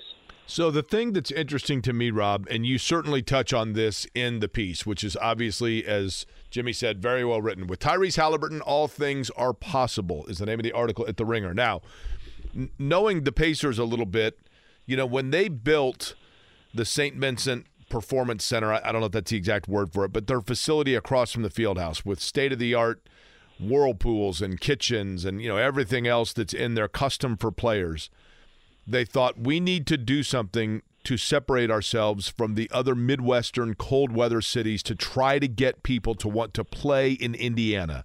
And I think that Kevin Pritchard knew that he needed a magnet to help do his recruiting over the course of the year on the trail. And that guy seemingly is Tyrese Haliburton. Question is from everything that you have been able to determine, does he have that extra emphasis to bring players here like they had hoped a Paul George or a Victor Oladipo would? So I think he definitely has the ability to bring good winning players to Indiana. The question is if they're just of the caliber enough that are going to be real difference makers, right? I think we're already seeing some of the payoff with players like Bruce Brown and Obi Toppin, like veterans of a certain level. Unquestionably, like you can come to Indiana, you can play great basketball that's fun to play, that will get you paid because you're going to be productive in this fast breaking system. As to whether that's going to work to attract stars, I think it depends on a couple of things. One, like experiences like what Haliburton had with Team USA this summer are very formative. Like establishing those kinds of connections, continuing to be voted into and selected for the All Star game, getting more more situations for the stars of the league to experience what the players on the Pacers do, which is when you play with this guy, it's going to sit in the back of your head. Like you're going to have that feeling of like, man, that was like there's there's something about that pace, that chemistry, that connection we had on the floor that worked really well. Like, w- wouldn't that be awesome to have on a more full time basis? And I think the more situations in which Tyrese is interacting with the other stars of the league in those capacities, his, his impact is kind of undeniable in that way. Rob Mahoney of The Ringer, nice enough to take some time with us here on Query and Company. Rob, you tweeted out an excerpt from a conversation that you had with Tyrese's father, John, who emphasized to you that while writing this piece, and maybe you don't treat it like this, but this is just what he told you. If you treat it like just another feature piece, you're not going to have the type of feeling and impact for the piece that it could get if you really dive into Tyrese's mind and focus, as he said, to paraphrase from it, feel the same joy that he feels playing while you're writing this piece. When you finished it, when you put it out, did you feel what he told you that you would? It's a great question. I, honestly, I think I I did feel some of that in the process, and some of that was as much as anything. You know, I've I've been doing this for a long time, profiling players for a long time, but there's in all of those processes in terms of reporting, you know, you ask the people around the team, the people in their lives about a certain player, and you can usually tell when there's something kind of under the hood they don't want to talk about. You know, there there are some some side eyes, there are some rolled eyes, there's some like clipped answers when it you know it's clear that they are going to politically say the right things, but they don't necessarily love the guy. And I just could not have had a more polar opposite experience than with this one reporting on Tyrese Haliburton, where it was like people were jumping at the chance to talk about him and to talk about the impact he has on the team and to talk about who he is as a person. And that is, I can assure you, not always the case, but it made the process a lot more enjoyable for sure from my end. Here's the thing, Rob. Rob Mahoney, our guest from The Ringer, wrote about Tyrese Haliburton. One of the things to me that's fascinating, and I want you, Rob, we don't know one another, but but I'm giving you the pass here to say, yeah, dude, you are totally off base and out of your mind. Okay. okay. I, am not saying in any way, shape, or form that this is applicable to Tyrese Haliburton, but it's the one thing that maybe it's only like one percent, but I have pause, like like pause or concern with. Um, whenever you have a guy like Tyrese Haliburton, three-star recruit coming out of high school in Milwaukee, signs with Iowa State over Bradley, Charlotte, and Drake. This isn't a guy that has been praised and seen his name in lights. You know, he starts in Sacramento. So now all of a sudden he's entering into a new arena in terms of the level of fame, adulation, praise for him that he, unlike a lot of players, has not previously experienced necessarily in his young, formidable years as a player, and I always wonder how guys are going to react to that. Tell me why that's not a concern with Tyrese Haliburton. Well, to be fair, I think it's a concern with every NBA player, right? Whether you're a high, highly recruited prospect coming up all the way or not, when you reach certain levels of fame, there's always going to be variables that, as an organization, you're a little nervous about. And it's burnt this place, right? I mean, a couple of times it's burnt Indiana. Yes. Yeah, absolutely. And I think if I were to make the case why that wouldn't be as much of a case, like a problem for for Tyrese Haliburton in particular, I would start from the fact that he's so invested in other people on an interpersonal level and not just in a way that benefits him, not in a way that it's like, I'm going to help this person so that they make my job and my life easier. Like he seems genuinely curious and interested in other people. For a player his age, I've, I've just legitimately never interacted with any player his age whose EQ is as high as his. Like his, his emotional intelligence is as high as his. And to me, that speaks to like a curiosity and a groundedness and a willingness to look outside himself that is different from a lot of NBA players in a lot of NBA circumstances. That now that's not going to make him completely impervious to all of the pressures and draws that come with life in the NBA. Like it's guys are pulled off the track of their career for all kinds of reasons, and he's going to face a lot of those same temptations and a lot of those same uh, same attractions from other markets and other stars. And everything we're saying about Tyrese Haliburton wanting to draw other players to the Pacers, like other players are going to want to draw Tyrese Haliburton to their teams too. So I, I think what makes me confident in his track as a player is who he is as a person. And it's maybe the most important part of scouting pro prospects, to be honest, is not will the jumper translate? How are they going to hold up on defense? Are they good one on one creators? It's like, can you trust this player's work habits? Can you trust this player's professionalism? Can you trust that when they get into a difficult situation, they're going to want to pick the people around them up rather than tear them down? And those are areas where Tyrese Haliburton is just like A's across the board with flying colors. The Ringers Rob Mahoney, senior NBA writer, joins us. Rob, you mentioned in the piece how close the relationship is with Tyrese Haliburton and Buddy Hield. It's natural that it'll be close when they end up with Indiana together after being with Sacramento for that time. But you mentioned in the piece that Tyrese was hurt when the trade happened, and Buddy kind of warned him the same thing happened to him in New Orleans. I'm by no means saying that you're now the, the grade A source for how Tyrese Haliburton would feel or react as a human being, but I'm just curious as you have those conversations – what do you think from afar writing this piece the impact would be on a player that's already gone through so much in his young career as Tyrese Haliburton if they were to trade Buddy Hield this year? Yeah, I mean, or even if they just don't agree to to a new deal sure. with Buddy yeah. Hield, you know, who went through his own round of negotiations with the Pacers on a potential extension. And I, I got the sense from from reporting around that that they weren't that far apart in terms of a negotiation number.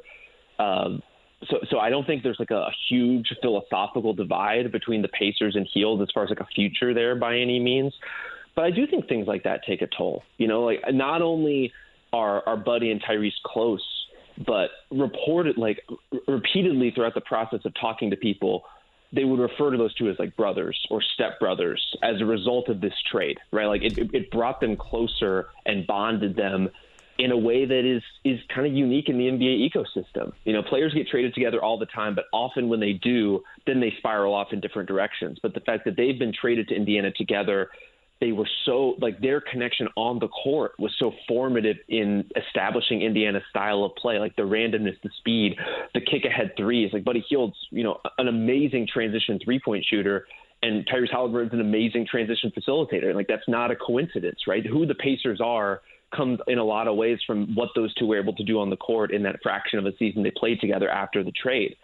So I, I think that would take a toll. And as, as an organization, as a front office, as a coaching staff, you have to be conscious of those things. You have to be conscious of the fact that when you decide to take a player out of the rotation, to trade a player, to not extend a player, to let them go in free agency, there are human costs to all of those things. And you never want to be pressing the wrong button when it comes to your star players. And that's why, honestly, you look around the league, like, you know, Thanasis Antetokounmpo is a Milwaukee Buck, and the star of player X is happens to be on the roster for several seasons while he's there. Like these things are not accidents. Uh, I think Buddy's case is different in that he is a legitimately high level and impactful NBA player. In addition to having this connection with Tyrese, and I, I, I personally would think that the Pacers would be wise to continue that relationship and bring him back, not just because of that relationship, because I think he's good for what they do.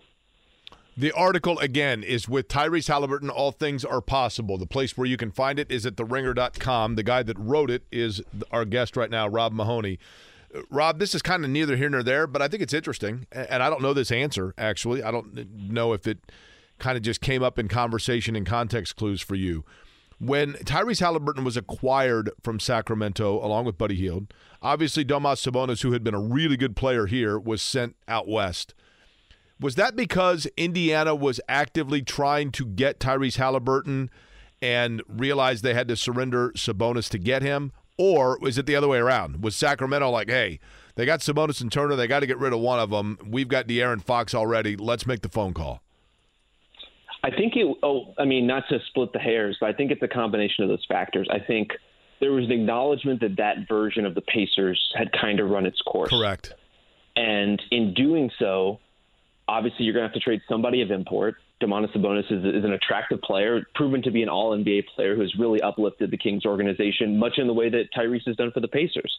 But I, when the Pacers management was navigating that situation specifically, I got the impression, and I was told, they were looking for specific kinds of players. And in particular, one, I think the fact that Tyrese was a pass first point guard, something that this organization hasn't really had historically much at all, especially over the last maybe two decades or so, was very attractive to them. But also the idea that he is, as we've been talking about and around, the kind of talent who could potentially be a gateway for other stars. You know, I, I think for as, as great as Domantas Sabonis is, he was not that. And as for as great as Paul George was, he was not able to get players to come to Indiana. And so th- they were looking to identify different traits.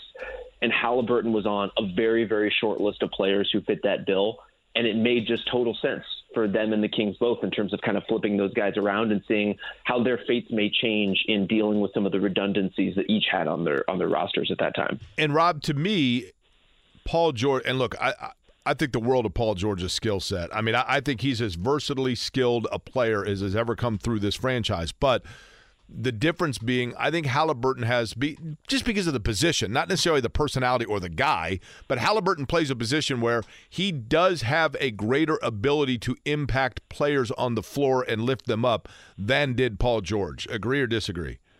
I totally agree. I mean, point guard, at least in the way that the Tyrese is playing it, is a very high touch position, right? You are interacting with every other player on the floor on basically an every possession level. And because of that, you're able to build confidence in everyone around you really consistently. You know, Paul George, you know, even when the Clippers run their offense through him, it's a little more siloed. It's a little more I'm kicking specifically to the roll man, I'm kicking specifically to a shooter. There are like assist connections on the floor, but it's just a different like fundamental format than what Tyrese is going through. And so I think when you play that way and, you know, Miles Turner is ducking in under the basket in a way that we see bigs all around the NBA do, and they, they often don't get rewarded. Like they don't get fed the ball in those situations. Their point guard just doesn't see them. The satisfaction and the affirmation that comes from the fact that Tyrese not only sees you, like he has the vision to see and identify that pass, but he is going to hit you, or he's going to point at whoever has the like to whoever has the ball to make sure they see you. Like those things are incredibly meaningful in in team chemistry, in the like mental health and psychological health of a team over the course of a season. I, I think that as much as anything is is why his impact on that team is so powerful. Rob Mahoney, senior NBA writer for The Ringer, joined us on Query and Company. Rob, in regard to gaining elite talent because of Tyrese Haliburton, the Pacers will likely always struggle still to capture that elite talent in free agency. But is it your understanding that if they are to do that, or if they're to do it through the trade market, it is now an easier transition because of the player Tyrese Haliburton is and his desire to make others around him better. Is that now an easier transition for the Pacers as a franchise with him than it was before? I believe so. And I think some of it is, you know, when you think about NBA team building, there's three ways to, to bring in talent and get better, right? It's free agency, it's trades, and it's the draft teams that are in a market like Indianapolis historically have leaned very heavily on the draft for obvious reasons, right? Like you get to choose the exact guy you want at your draft position, no questions asked, and you go from there. Like it's a it's a very attractive position to be in for a team.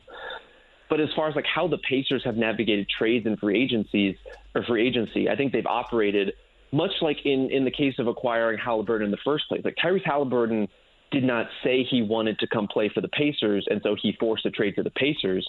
It just so happened that this trade for Domas Sabonis and Tyrese Haliburton made sense, and so the teams executed it. And Tyrese had to kind of pick up the pieces from there and, and kind of reestablish himself and start over with this new team in a way that he wasn't necessarily looking for at the time. And so those kinds of trades will always be available to the Pacers, right? We've seen them do do well with them in the past, including getting Sabonis and Victor Oladipo in the first place.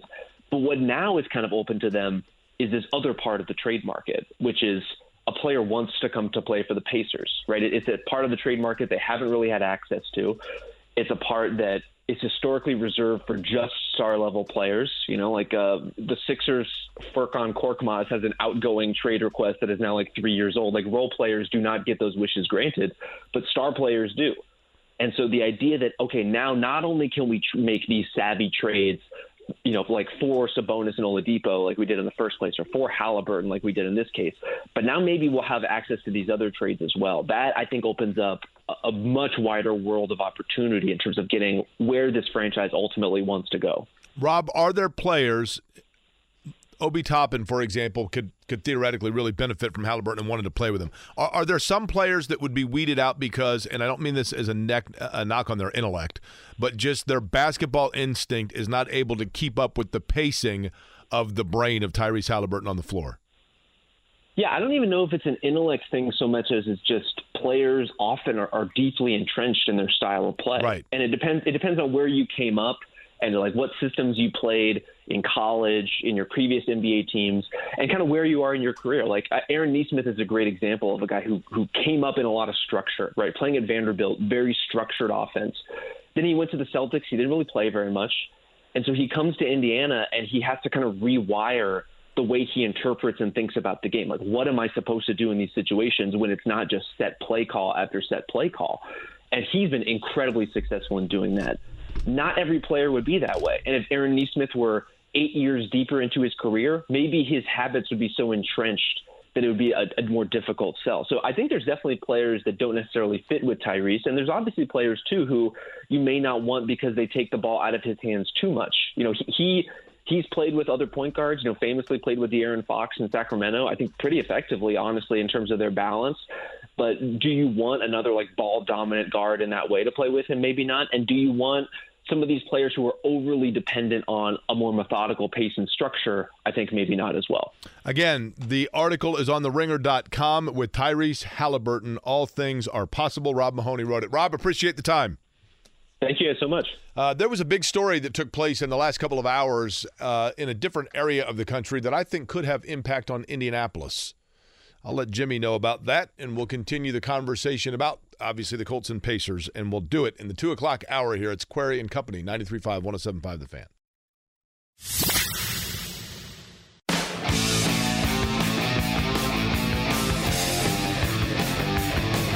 Kind of some big news happening different area of the country.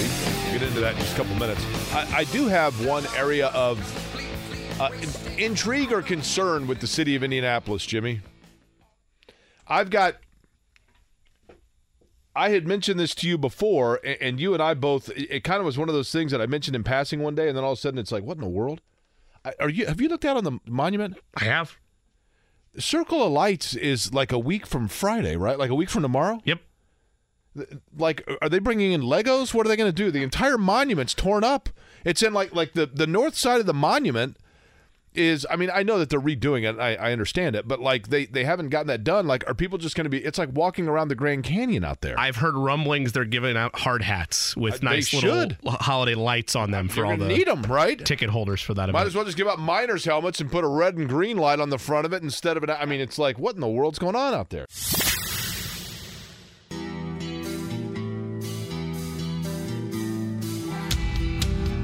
This is Query and Company on 93.5 and 107.5 The Fan. Two o'clock hour underway here in Indianapolis. My name is Jake Query. Jimmy Cook, who is the president of the company of Query and Company. Eddie Garrison, the CEO, on vacation, and Carl Showbiz filling in on very capably so on uh, the Millennium Falcon f- flying things. Now, now, Carl, you're not a millennial though, right? No, Gen X. So you're it's the Gen X Falcon while you're there. Yeah, exactly. Okay, It's an X-wing. Um, interesting story, and it, it kind of went off the radar a little bit, uh, understandably so. Did you see what team is now set to move in Major League Baseball, Jimmy? The second time in Yeah. what 50 years that a Major League Baseball franchise has moved, right? Yes, correct. The was it unanimous? I didn't see that part, but the MLB has given permission to the Oakland A's to make their move to Las Vegas. So it's kind of weird because I realize that the Athletics, you know, I mean, obviously there's a history there, and it's not necessarily entrenched strictly in Oakland, but they've had great years at Oakland. But that stadium has become completely neglected. A couple of years ago, I'm going to say it was 10 years ago, uh, I was working an IndyCar event in Sonoma, and I wanted to go to an A's game. Henry Woodford, who had been at Channel 13, is a buddy of mine works in the Bay Area, and so and he's a big A's fan. So we, the schedule allowed for me to go and go see the A's. And I thought it was interesting because Oakland Coliseum was kind of one of those last cookie cutter stadiums. You know, you had the old Busch Stadium in St. Louis, Riverfront in Cincinnati, Three Rivers in Pittsburgh, um, Fulton County and Atlanta. All those multi-purpose stadiums are kind of the same. Um, the Vet in Philly. So Oakland, the A's were still using it, and you know it's an old, outdated stadium, uh, no doubt. It's just a concrete, and, I personally enjoyed those stadiums because that's what I grew up on. And, you know, and sports is is very entrenched in nostalgia. But I remember sitting there, and the A's, you know, have had some good teams, and they were good that year. They always got off to slow starts, but I, I'm sitting with Henry at the game, and I look up on the the upper ring of the stadium and they had a banner that said like I think it was "Welcome to Oakland" was what the banner said. And you've seen these, right? The big banners they they they they basically snap into place over seats. And then it then there was another banner that said "Home of the Athletics," and that was like snapped on. And then there was another banner next to that with like the the logo, the A's logo, the the, the big apostrophe, or, you know, the cursive A with the apostrophe S. And then there was a logo next to that one of the elephant thing. And I thought to myself, good lord, they came up with a way to cover up some of the empty seats, and they the empty seats just keep multiplying, and they're having to come up with more banners to the point where the entire top of the stadium was basically not even you couldn't even sit up there. So attendance was an issue. But now that they're moving to Las Vegas. That means now, Jimmy, that the city of Las Vegas is going to have an NHL team, an NFL team, and a Major League Baseball team.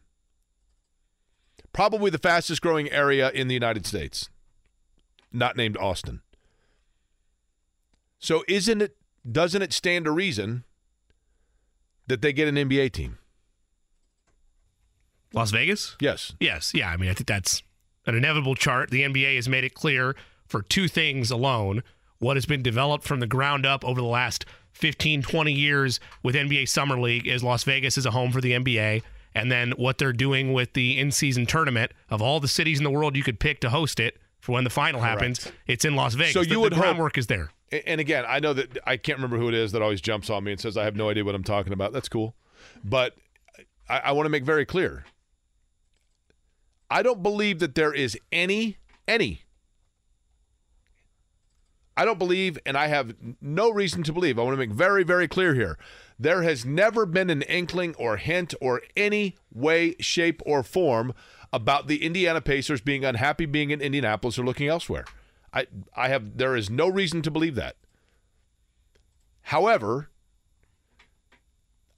you can never rule out when it comes to relocation, there are a number of things that come into play that if if for example Las Vegas was not given, I would simply say it this way, if Las Vegas was not given an expansion team, and Seattle is another one that I think would be expansion worthy, and, and then Nashville probably would be discussed as well.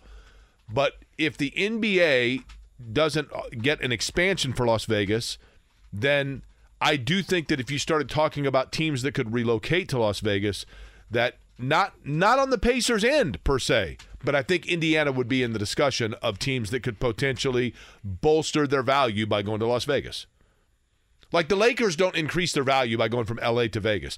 The, the Knicks don't increase their value by going from New York to Vegas. Sacramento could. Sacramento could, yes, absolutely. And that's that. And Sacramento, obviously, probably for Seattle is, is a They possibility. they right? had a battle about a decade ago when it looked like perhaps the Kings might move to Seattle Correct. to replace the Thunder, where they had left that gap. And wasn't it six years prior? that owned I. I believe Yeah. so. Yes, and I you have to forgive me. the Maloof brothers. I, I was senior in high school at the time, but I remember following this story because we were kind of covering it in a, in a different angle, just talking about sports as a whole.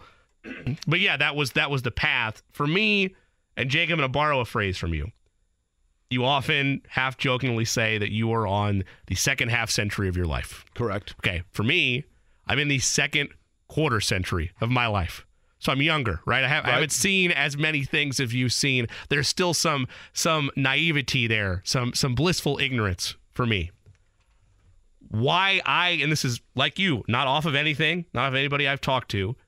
If I'm the NBA, I would not see the Pacers as a viable franchise to move because even though they don't have the NBA championships to back it up, they are such a ABA backbone and a backbone as a franchise of the Midwest that they would probably be the last team of that bunch that I would want to move away from this. Yeah, I don't disagree with you. I mean, the ABA entrenchment. I mean, the you know the, the Nets still moved, right?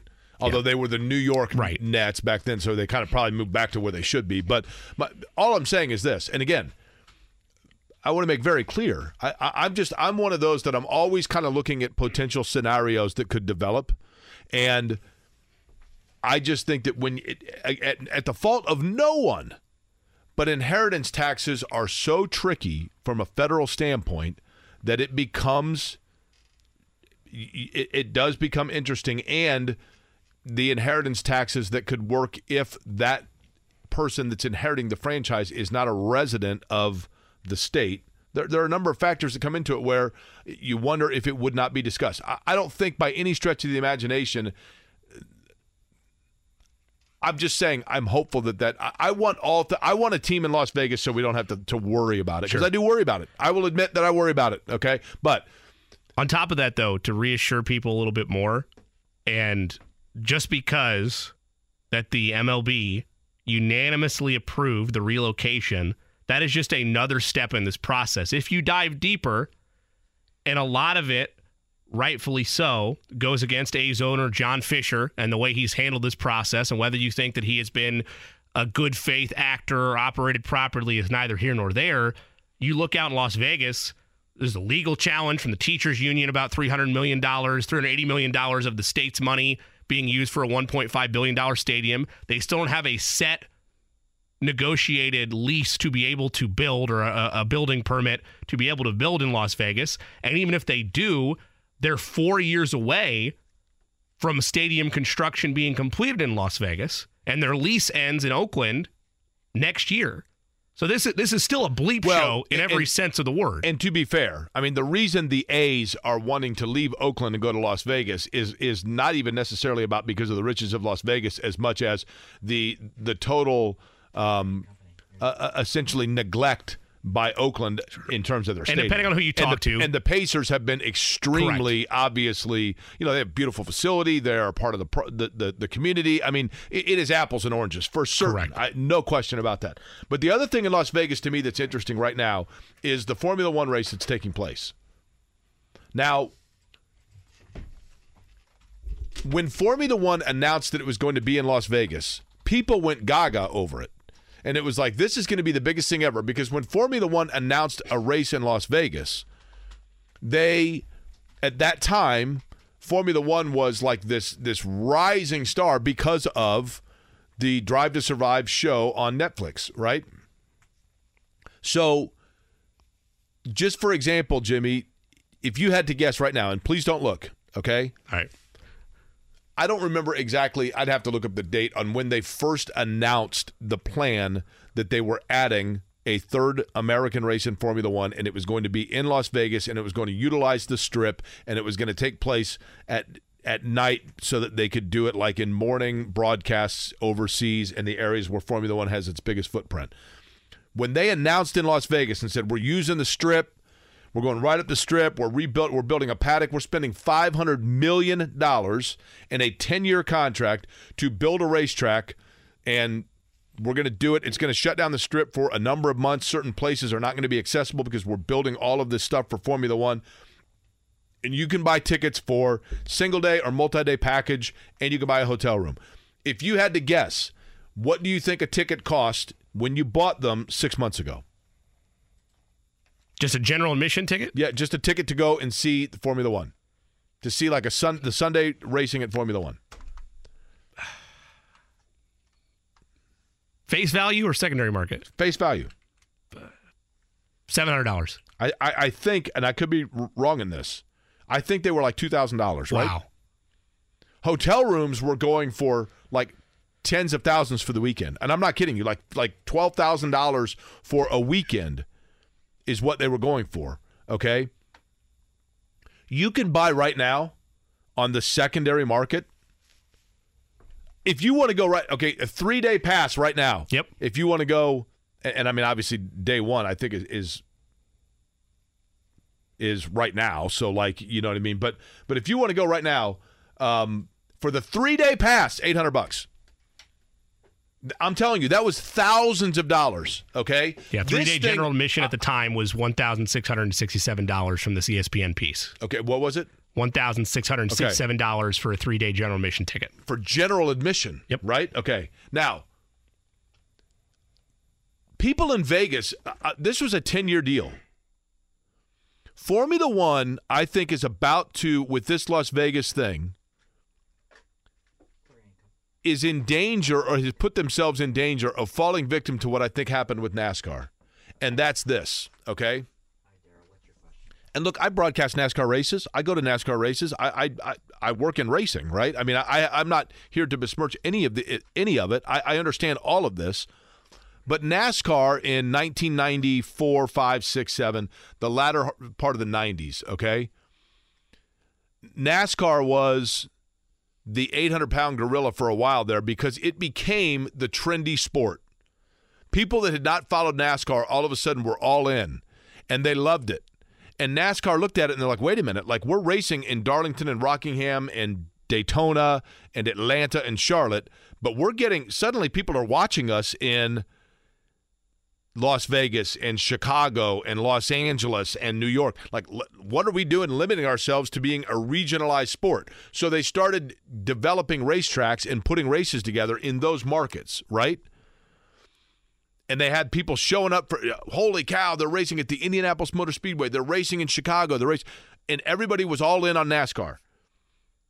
But unfortunately, NASCAR, my opinion, fell a little bit victim to catering towards the fad fan as opposed to the diehard fan. So when they went and they started racing in places like California and Chicago and Kansas City, and those things were super popular, but then a number of things happened where, you know, uh, there were a number of factors that went into play, but eventually when when the passerby fan, the fan that was there because it was the pickleball of the moment, okay? It was the the new trend in sports. When those when those folks went on to then all of a sudden discover uh, ballroom dancing or cigars or whatever the new trend was, and they started to then lose interest in NASCAR. Then NASCAR was like, okay, well, we'll go back and get the folks that were still in Rockingham. And those folks were like, no, man, we, we actually found out that we didn't know that we wouldn't miss it until it wasn't until it was gone and we didn't miss it. We're, we're, we're on to something else. And NASCAR has kind of been chasing that ever since. Formula One, to me, when they put together this Las Vegas package, Jimmy, they did it at the time where Formula One was all the rage and the buzz, and still is to an extent in the United States, and became the new shiny toy because of the Netflix documentary. And people were all excited about it and super into it, and the Miami thing was huge, and you know it was it was all the the buzz and the rage. But they planned it too far out. And now that that time is here, A, it's supposed to rain. B, the people that live in Las Vegas are absolutely livid because the strip has been inaccessible in many areas for like multiple weeks and months because they're building all of this paddock stuff. And I think that Formula One also underestimated the impact of the National Football League on the American sports public's radar. And literally, like Formula One might have been cool in June, July, and August, but once the NFL season kicks off, people are like, "Wait, wait what? I forgot that that. And when is that again? Is that this weekend?" And it's here, and now suddenly people are like, "Yeah, I'm good." And you can get a room at like the Bellagio for the price that it would have cost you before they announced this. When in, when it was anticipated, if you'd reserved ahead of time, that it was going to be like ten grand. My point being, like, this feels like. Did you ever see that documentary on the Fyre Festival? Was it called Fyre Festival? Fry Festival. Fry Festival. Yeah. Did you ever see that documentary? I, I, bits and pieces of it. Saw a lot of it on social media. Like this kind yeah. of feels Yeah. like that. Yeah. Like I, I literally feel like, and I like Formula One. Don't get me wrong. Obviously, I like racing. I make my living in it, right, to an extent. But there is part of me that's like, are you going to watch Formula One this weekend or wait for the thirty for thirty about it? You know what I mean? Like, like this feels like I- will be stunned if this becomes a multi-year event, despite having a ten-year contract. Absolutely stunned by it. Well, I mean, the way that it's being covered on a couple sites, ESPN included. I mean, I'm going to read this sub headline to you within the article. Okay. It's about Las Vegas. Is this F1's new Monaco?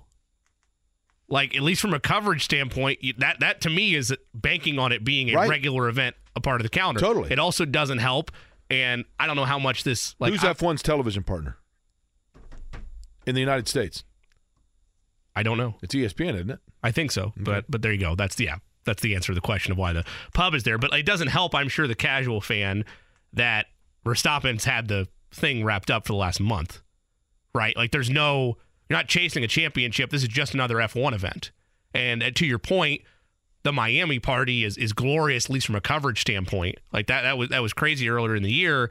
That is at a different time of the calendar where it is very much a party. For this one, it's October in Vegas. Right. There's no championship on the line. Well, I- NFL's in full effect. you- here's the thing, Jimmy. Let me tell you the other thing that's going to be huge. The number of people.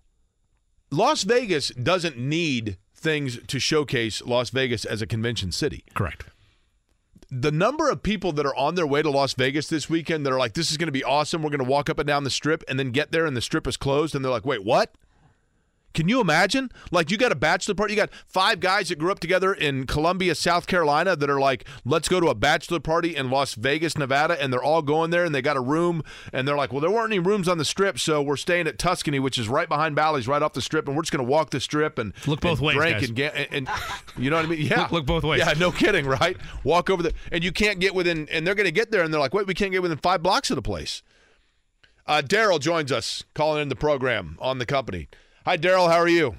Good. How you doing, guys? Good. Daryl, what what line of work are you in, Daryl? Um, I'm a real estate broker slash Uber driver slash Lyft driver. Okay, you are. If it's okay with you, because we like on the company to give out titles. You are the director of Jack of all trades. Is that cool? That's fine. That's all right. fine. All right. What's going on? I, I heard you talking about what's going on in Vegas this weekend, and I have a friend that uh, works in the casino business, and we were chatting last e- last night, and he said, you know, they had a bunch of rooms blocked off that you know they couldn't give them out to any of his players or anything because of the race, and he gets into work yesterday, and his boss says, open up the rooms because we're not filling them up because one, the locals don't care about the race, they're more into the hockey and football and they just you know they basically tore up the town and, and for you know I don't think this is going to be a big deal. Yeah, I mean, and that's the thing, Daryl. I'm curious if your buddy has alluded because you know, like I have a cousin that lives in Vegas, and you know, I know people that were just out there for the NASCAR race recently that have all said the same thing. That like, I, I think actually there is an increased resentment from a lot of people over how much F1 basically just completely interrupted the regular flow of the city. Is that pretty much what your buddy was saying? Yeah, that's well. We were out there about a month and a half ago when they're you know finishing things up and putting everything up by the Bellagio. You know, look at the Bellagio. They had to shut the phone down. Yeah, You know, a lot of people go out there to see the fountain. no doubt. Uh, oh, you're right.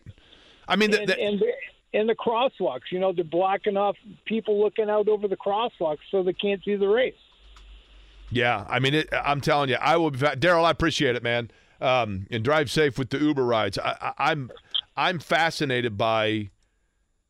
I, I really thought this thing was going to be like a huge home run, and it just feels like it is percolating towards being the storyline five years from now, being about. I mean, 500 million, man. 500 million dollars. That's some righteous bucks, right? Better hope Eddie's still betting between now and then. That's well, Eddie Garrison actually kept the Bellagio afloat, right? By the way, uh, would you rather pay your own dime to go out and see that race, or watch two hours and fifteen minutes via Twitter from the Los Angeles Chargers Twitter of all ten thousand receiving yards of Keenan Allen's career? They posted a two hour and 15 minute video on Twitter, and it's all Keenan Allen's, like every yard he's gotten in his career. Rather sit down and watch that, take two hours of your life to do so, or on your own dime, go out and see F1. How many views does that have? Well, the, that's hard, right? Because it only shows me the tweet. So that's just looking at the tweet. The tweet has 93,000 views, and it's been 20 minutes. I don't know how many people have actually clicked and watched that video. I have, so I'm one of them, but I'm not watching all two hours of it. I mean, what inspired that? He just crossed 10,000 receiving yards, and the tweet is bleep it, all 10,000 receiving yards in Keenan Allen's career. It's just two hour, 15 minute video of every catch I mean, made. okay. Can you imagine being? You know what that tells me? That means that being an intern for the Chargers sucks. It's kind of like when I was an intern at MTV and I had to put together video of every interview, every concert, everything that the Stone Temple Pilots have ever done. And then because they were going to host a show on MTV, and literally two weeks before my internship was complete, Stone Temple Pilots pulled out. And then I wonder if they actually just didn't make all that up to give me something to do, and I have no idea. Maybe that was it. They just wanted to keep me in the other room. Like the guy from Indiana, let's just give him a job of editing tape for eight hours a day, and I had to put together literally ten thousand yards worth of Stone Temple Pilot stuff, and then they, they bailed. Did you become a better uh, professional because of that? As you look back on that, do you think, hey, you know what? That was. I learned patience. I learned patience, and I learned to you know look for the long haul. Uh, real quick, let's squeeze in Greg, who was just in Vegas. Greg, hey, what's up? Yeah, hey, thank you, Jake. Yeah, I, I got to uh, do a double header. Went to the Knights game and the Raiders game. My son's out there; he's in the Air Force. Oh, cool. Um, yeah, yeah, yeah. It was really cool. But I can tell you, man, they're excited. And you know, Formula One USA just relocated to Vegas for ten years. So now he, he's, you know, he's out of that. But they're they are making a big push for that. So Well, I know the city. So how recently were you out there? You said last week you were out there. Uh, just this weekend, yeah. Okay, and so the overall. So you would say the overall hype was was good, right? Is that what you're saying? Absolutely, and we could get around the city. We could do. We did. We're not workers, obviously, but yeah, we could get around. So yeah, it was all good. Well, did you go up and down the strip? Yes. Okay, because I, you know, like I said, I heard from other people that the strip was a complete mess. I mean, I'll obviously trust your opinion there, right? Especially if you were there recently. By the way, um, your son's in the Air Force and based in Vegas, right? Yes. Has, has he been to Area 51? Well, we, we can't comment on that. Isn't that near there? I like that, Greg. That's the best answer, right? Well, actually, I can't dis- d- d- disclose those things, right? I want to know. Here's the thing, Greg. If you can find out what's in Area 51 at some point, you got to call back the show on that too. Is that cool? Absolutely. Thank right. you, Dick. Hey, man, I appreciate it. Tell your son thanks as well. Appreciate the call. We'll continue. Yeah, bye. We'll continue the conversation, by the way. Uh, 239 1070, the telephone number. It's Query and Company.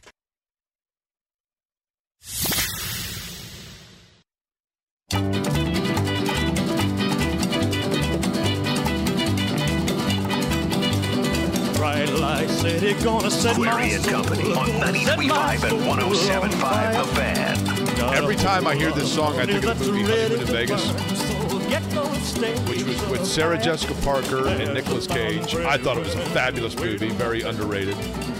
And I became obsessed with Sarah Jessica Parker when that movie was out. And when I interned in New York, my aforementioned internship, Sarah Jessica Parker, the building I lived in, somebody's like, you know, Sarah Jessica Parker, the actress, lives on this street. I'm like, are you kidding me? Was right after that movie had come out. And I would like always like her brownstone. I knew where it was, and I'm like, Sarah Jessica Parker lives there. And finally, one day at like two o'clock in the morning, I was coming back from the deli with a 36 pack of Charmin toilet paper on my shoulder, and a car pulled up in front of a brownstone, and Sarah Jessica Parker got out of the car, and I literally with the two people on the street, and I'm carrying toilet paper, and I say, "Excuse me, um, Miss Parker?" She goes, "Yeah." And then I realized, Jimmy, I have nothing to say to this woman.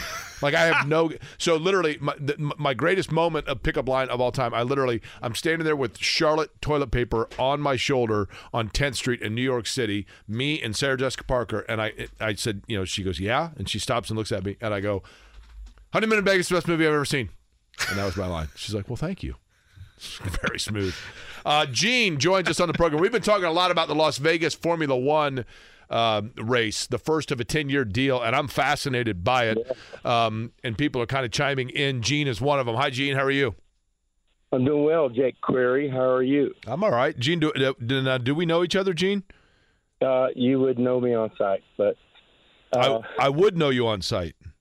Yeah, you would. Okay. All right. Um, in a good or bad way? Like, like, do you, do you, you, like, we wouldn't like fight or anything, right? No, you were always great open wheel media. Okay, fair enough. And you know, you always got the front row, so you know, you're always a good guy. All right, I appreciate it. I worked in this business for a long time uh, with CART, Champ Car, Indy Car. I'm actually parked outside of Chip Ganassi's shop right now, about to walk in. So, um, you know, over the years we've done a lot of street races, and you know this from IndyCar perspective. Um, that first year is always difficult you, you block somebody's favorite sidewalk to their coffee shop, or you interrupt some uh, dog park or uh, some bicycle lane or something, and it, so it just takes a little time to figure out. You know, if you you, you recall the uh, aberrant experiment that was Baltimore, right? I love and I loved it, Gene. I loved the Baltimore race. Yeah, and by the third year, you know, the city, the citizens, the local businesses were like all on board, like, yes, this is awesome because they started looking at their receipts, right? I think it's just going to take uh, a little time. You know, F1 comes in like locusts and they just shove everything down your throat anyway. So they're going to have to learn. But here's here's the difference, Gene, and I don't disagree. I mean, I hear what you're saying, and yeah. for me, the thing is this though for like a Baltimore or a St. Pete or Long Beach or whatever it might be, the, right. the street races are coming in and bringing festivity to an area that doesn't otherwise have it in that area, right? Sure. Las Vegas doesn't, doesn't need that. You know what I mean? Like Las Vegas, you're taking an area that you are shutting down for, for th- two or three months or whatever, and you would have – tens of thousands of people walking the streets on those nights that it's now shut down in the form for one weekend. Whereas in a Long Beach or a Baltimore, to your point, those places are like, hey, it's worth it because that weekend we make up more than what we would have made in those three months anyway. Do you see what I'm saying? Yeah, I mean, it's, it's not unlike when we raced in Miami. Uh, the city of Miami said, hey, we don't need this. Here's a uh, bill for 1.2 million dollars in city services before you even get started. You know, so you know, I, I will say, Gene, Chicago in NASCAR, um, that that would lead Yeah. credence to what you're saying because people were like, man, they were opposed to it, and man, it looked awesome. You know what I mean? The visuals were great. It was good for the city. I appreciate it. Tell Chip, tell Mike Hull and the boys at Chip Ganassi we said hi, by the way. Um, but yeah, I, I, that's a fair point. I, again, I think there are a lot of people. I I personally will be. I'm fascinated to see whether or not this goes beyond one year because it has been uh, so far. There's been in the last couple of days like this pendulum swing. I think of, of just the PR of all of it. Jayla, how are you? Hey, good Jake and Jimmy, how are you? This is it's three Hey, J. This is like Thunder Island, three J. J Cubed, how about that? That's right. This is J Law. Uh, Oh, J Law. Sorry. yeah, it's okay. Hey, I I was on Vegas at the end of August to see the B 52 uh, final farewell tour. How was that, by the way? And you know, it was it was really fun. Except we sat way too close to the stage. They are old, let me tell you. Fair enough. Yeah, they're they're the B one hundred fours at this point, right? yeah, uh, but it was a mess out there. I'm telling you, uh, the the cab drivers and Uber drivers were just having fits. Uh, the the workers weren't looking forward to it because typically the Europeans that come over don't tip well or at all. Uh, and then my buddy lives out there, and he says it's just been a a mess. People, uh, F1 was trying to get the casinos to charge fifteen minimum fifteen hundred dollars additional per night if you had a window view of the track. Well, I never thought of that, yeah. dra- and they're putting drapes over the uh, walkover passes, so people can get on the overpasses of the strip and and watch. And they were they put them up one night, and people had torn them down by the next morning, I guess. So here's J Law. Here's one. Um, like I just got this tweet from Bridget. My brother's currently at the airport attempting to leave Vegas after a few days. Uh, there's stuff everywhere. Lots of restaurants people can't even go into. Uber drivers are wanting to sit because they can't get anywhere, and the upcharge uh, isn't going to them. It's not worth their time. I, you know, it. I'm telling you, man, and I appreciate the call, man, and we'll look for you at District Tap. It it fascinates me the polarization of this. People are either like, "Oh man, it's no, totally everybody's on board," or it's like, you know, hey, nobody w- wants any part of it. I, you know, there's nobody that's like, ah, let's give it. A, oh, well, Greg, I mean, t- made a good point. I'm like, let's give it a shot, right? Justin, how are you? Good. How are you? Ah, I can't complain, man. Just working, right? Two things. So I think the biggest thing is is my son and I are huge Formula One fans. We watch almost every race. I think you're forgetting about the TV rights after for for the show. I think that's the biggest thing for the TV rights for Europe, for European, for South America, for all the Asia, all the different your you know TV rights. And then the, the second. Well, what comment what do you mean by that? Just in terms of them moving the start time, you mean? Yeah, just moving the TV start time. I mean, you know, they're going to get better viewership, No, more, I get it. more advertisement, those kinds of things. Yeah, no, I, mean, get that. And then I think the second thing people are forgetting is, I'm telling you, Roger Penske has probably already called them and said if this thing in Vegas doesn't work out, it would be cheap to move the, that this race back to Indianapolis. It would take them two or three days to set the track back up the way it used to be and make it even better. And how cheap is it to come here to a race? You get American fans here, you charge 50, 60 bucks for the race, and boom, you got it. You're all the, set. the issue there, Justin, is going to be issue's probably the wrong word. Uh, the one thing that would have to be discussed, and yes, I agree with you. I'm sure there have been discussions about that. Right, um, the sanctioning fee is going to be the big issue there. You know, I, I realize Bernie Ecclestone's not in charge anymore, but the amount that Bernie Ecclestone wanted for the sanctioning fee in 07 after the U.S. Grand Prix initially came here um, was the reason why it's not here anymore, right? Uh, of course, the good news is then you had an F1, san- you know, a, a, a top level road course here in the United States. But I do think that the I think Formula One really wants their events in the United States, excluding COTA, to be street courses as opposed to road courses. Okay. I, I don't know that. I mean, don't get me wrong. You make a really good point, Justin. I mean, I'm not disagreeing with you. I'm just saying. I, I would think that those are part of that discussion. You know what I mean? Um, Yeah, yeah. I've always felt like it, that whether it be now. Let me ask you last one th- last thing, Justin. I'll get to that. How long have you been an F1 fan? Uh, since my little one was probably four and he's 19 now. Okay, well that's So- cool. So you guys were before kind of the trend, right? Yeah, I mean we've we've always sat around and watch. You know, we watch almost every single weekend, but we watch NASCAR, Formula One, Yeah. IndyCar. No, that's cool, man. I get it. I love it. And like if you guys, So- you know, to to go on a trip together and, and take in one of these races, whether it be COTA, Miami, you know, Montreal, I, I get it. I love it. But I, I've always been, I've always thought it'd be fascinating to do some sort of a street course race in Indianapolis. Uh, of course, you know now between the potholes and everything else in town, who knows, right? Probably not the probably not the best idea out there, but.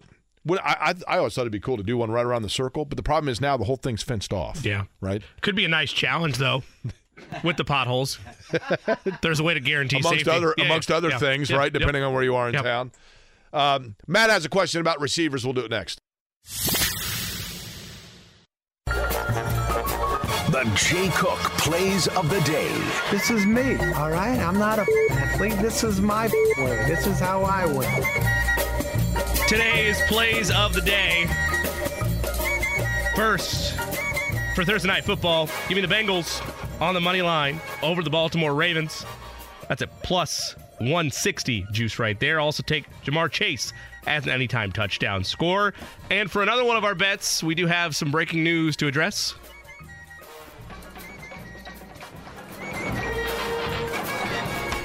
This from Talia Goodman of Peegs.com.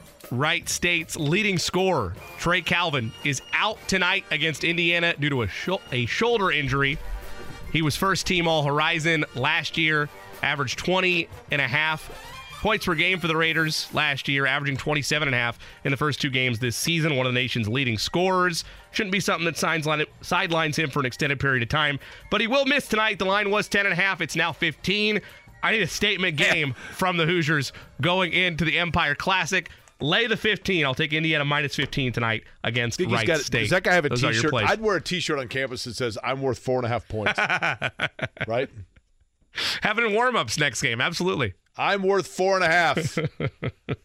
uh, we were talking earlier, and by the way, I did text my cousin who lives in Las Vegas and said, um, "What is the locals' perspective of the Vegas F1 arrival?"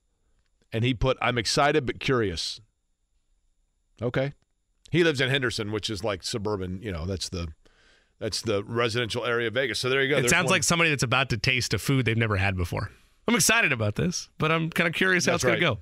Is this the first time you've tried, you know, armadillo?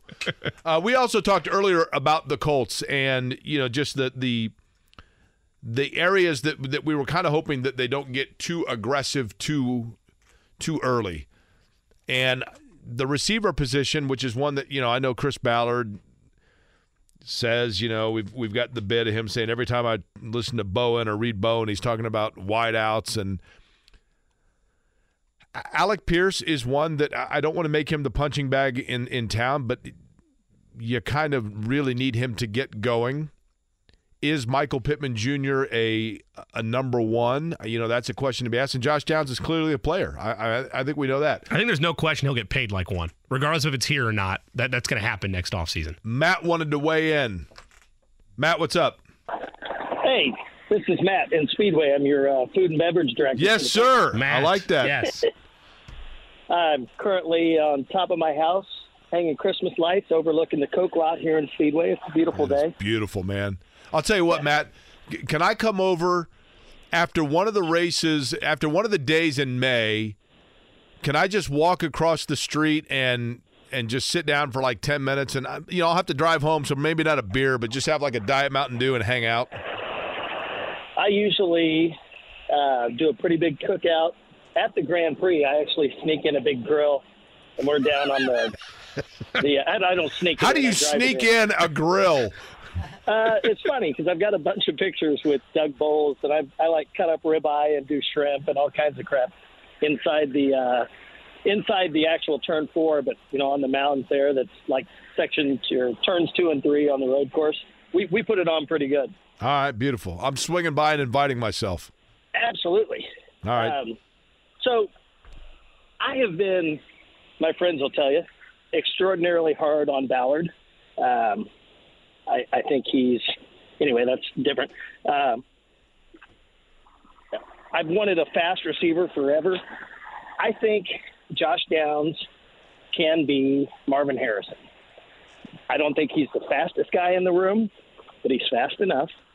He's got really good hands, and he's an unbelievable route runner. I was looking back at, Har- at Harrison's early numbers. He had like 60, 62 catches his first year, which which Downs is going to get to. Um, I just think he's slinky, and he's uh, he's going to be open like Marvin was. Uh, now, I would still love for them to add a burner, but between Downs and Pittman, I got to give Ballard credit. He's those guys are filling in pretty nicely. But I, th- I think Downs is the one and Pittman's the two. I think Pittman is the uh, Reggie Wayne, and uh, Downs is the Harrison.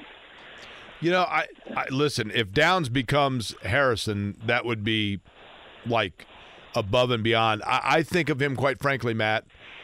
I do think of him more as like a Stokley, like kind of an over the middle slot guy that makes the difficult catches, but doesn't necessarily get behind guys. That's not to say he can't, right?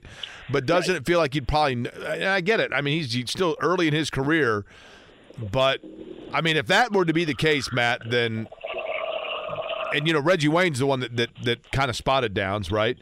Um, right. If that were to be the case, now now what's that? Is somebody sneaking a, a lawnmower past the house? What's going on there? That was a, uh, was a guy on a motorcycle. I got my earbuds in, so you're. And you're are you literally on the roof right now? Yeah. Is your you don't have a slanted roof? Is everything going okay? I mean, like, is are, are you roped, tethered? No. I'm. Uh, I have uh, the the most annoying Christmas light show in Speedway. I'd say I'm on Moller Road. It's uh, it's set to music. It's. Uh, I'm So you, nobody's.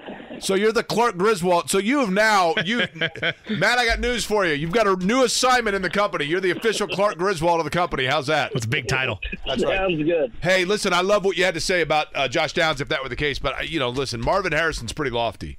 Um, it- that would be the biggest home run of home runs if that's who he turns into. But I still if he think of turns him- into Marvin Harrison, I'll never say another bad thing about Chris Ballard's ability to evaluate wide receiver talent. or Reggie Wayne, because Reggie Wayne's supposedly the one that Well, went through sure, and said you got to right. take this guy. But yes, to your point, yes, right. Like I, I still stand by it. I don't think that the key wide receiver one for Anthony Richardson's era here is on the roster right now. But yeah, you'd absolutely take that if Josh Downs becomes that. I just don't know that I see that right now for him. I see him being a very high level wide receiver i- If you're able to see better development from him, maybe he is somebody that takes the top off of a defense. But I don't know. I still think it's either something in the draft or it's going out and taking a swing on a free agent next year, just like the Jags did, or trading. Like that is the key difference for a lot of teams. They realized they needed to go out and get aggressive for their young quarterbacks. And it's not to say it always works out. The Bills haven't won a Super Bowl. The Eagles didn't win a Super Bowl, but they both made big trades. The Dolphins haven't either. Tyreek Hill, Stefon Diggs, AJ Brown, they all made trades in key development years of their quarterbacks, and their offense got better because of it. Does that mean it's a foolproof a foolproof strategy? No. Does it take a perfect stars aligning moment to find a high level wide receiver in a system where he's unhappy and then give up enough assets to acquire him? Sure, it does. But that goes on talent evaluation, that goes striking at the right time. It's easier to do it in free agency. It's a little easier to do it in the draft. But if there's someone they have circled, and no doubt they have, that they could trade and acquire to help Anthony Richardson in his development, that should be what this offseason is about. Jason rounds us out today on a Thursday. Jason, uh, just out of curiosity, how old a fella are you? I'm 42. Yeah, see, man, you're on the back end of it, but like in my childhood, there like every third kid was a Jason. Did you did you have like 19 Jasons in your class growing up? I think there was like two or three of us. All right, what's going on in terms of your thoughts on the Colts? Well, I, I'd like to know how smart this makes the Colts look for shutting down AR when they did, and these other two Yah- Yahoos and Carr and Watson now are both out again with shoulder problems. Well, it just means that their bad luck in terms of injury came a couple of weeks after the Colts did, right? I mean, I think I get your point, right? It, it is interesting, Jason. I, one of the interesting points about it, I think, is would they have opted for the surgery for Anthony Richardson like if he's in year five? Right, right. And I think, Jason, the answer to that probably is still yes, because by all account, and I'm not a doctor, right? I didn't even take the Sally Struthers classes, but by all account, the thought process is is that the the repair to the shoulder for Anthony Richardson is anticipated to be a one-stop shop and then you don't worry about it again issue whereas if you went the other way of letting it heal naturally then you're running the risk of recurring issues.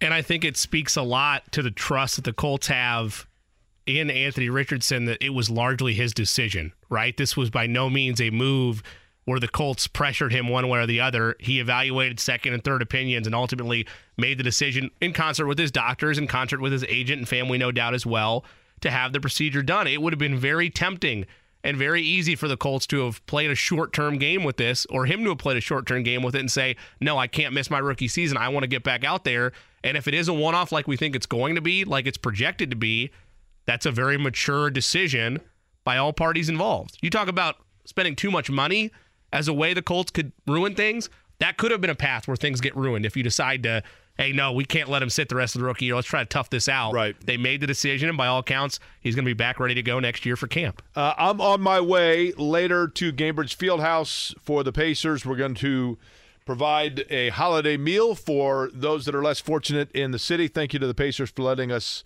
uh, do that. So we will. I'm going to be doing that later today, and then we will reconvene at noon tomorrow. Sound good, Jimmy? I'm ready for it. Let's All go. All right. Thanks everybody for listening. We're back at it noon tomorrow here, Query and Company.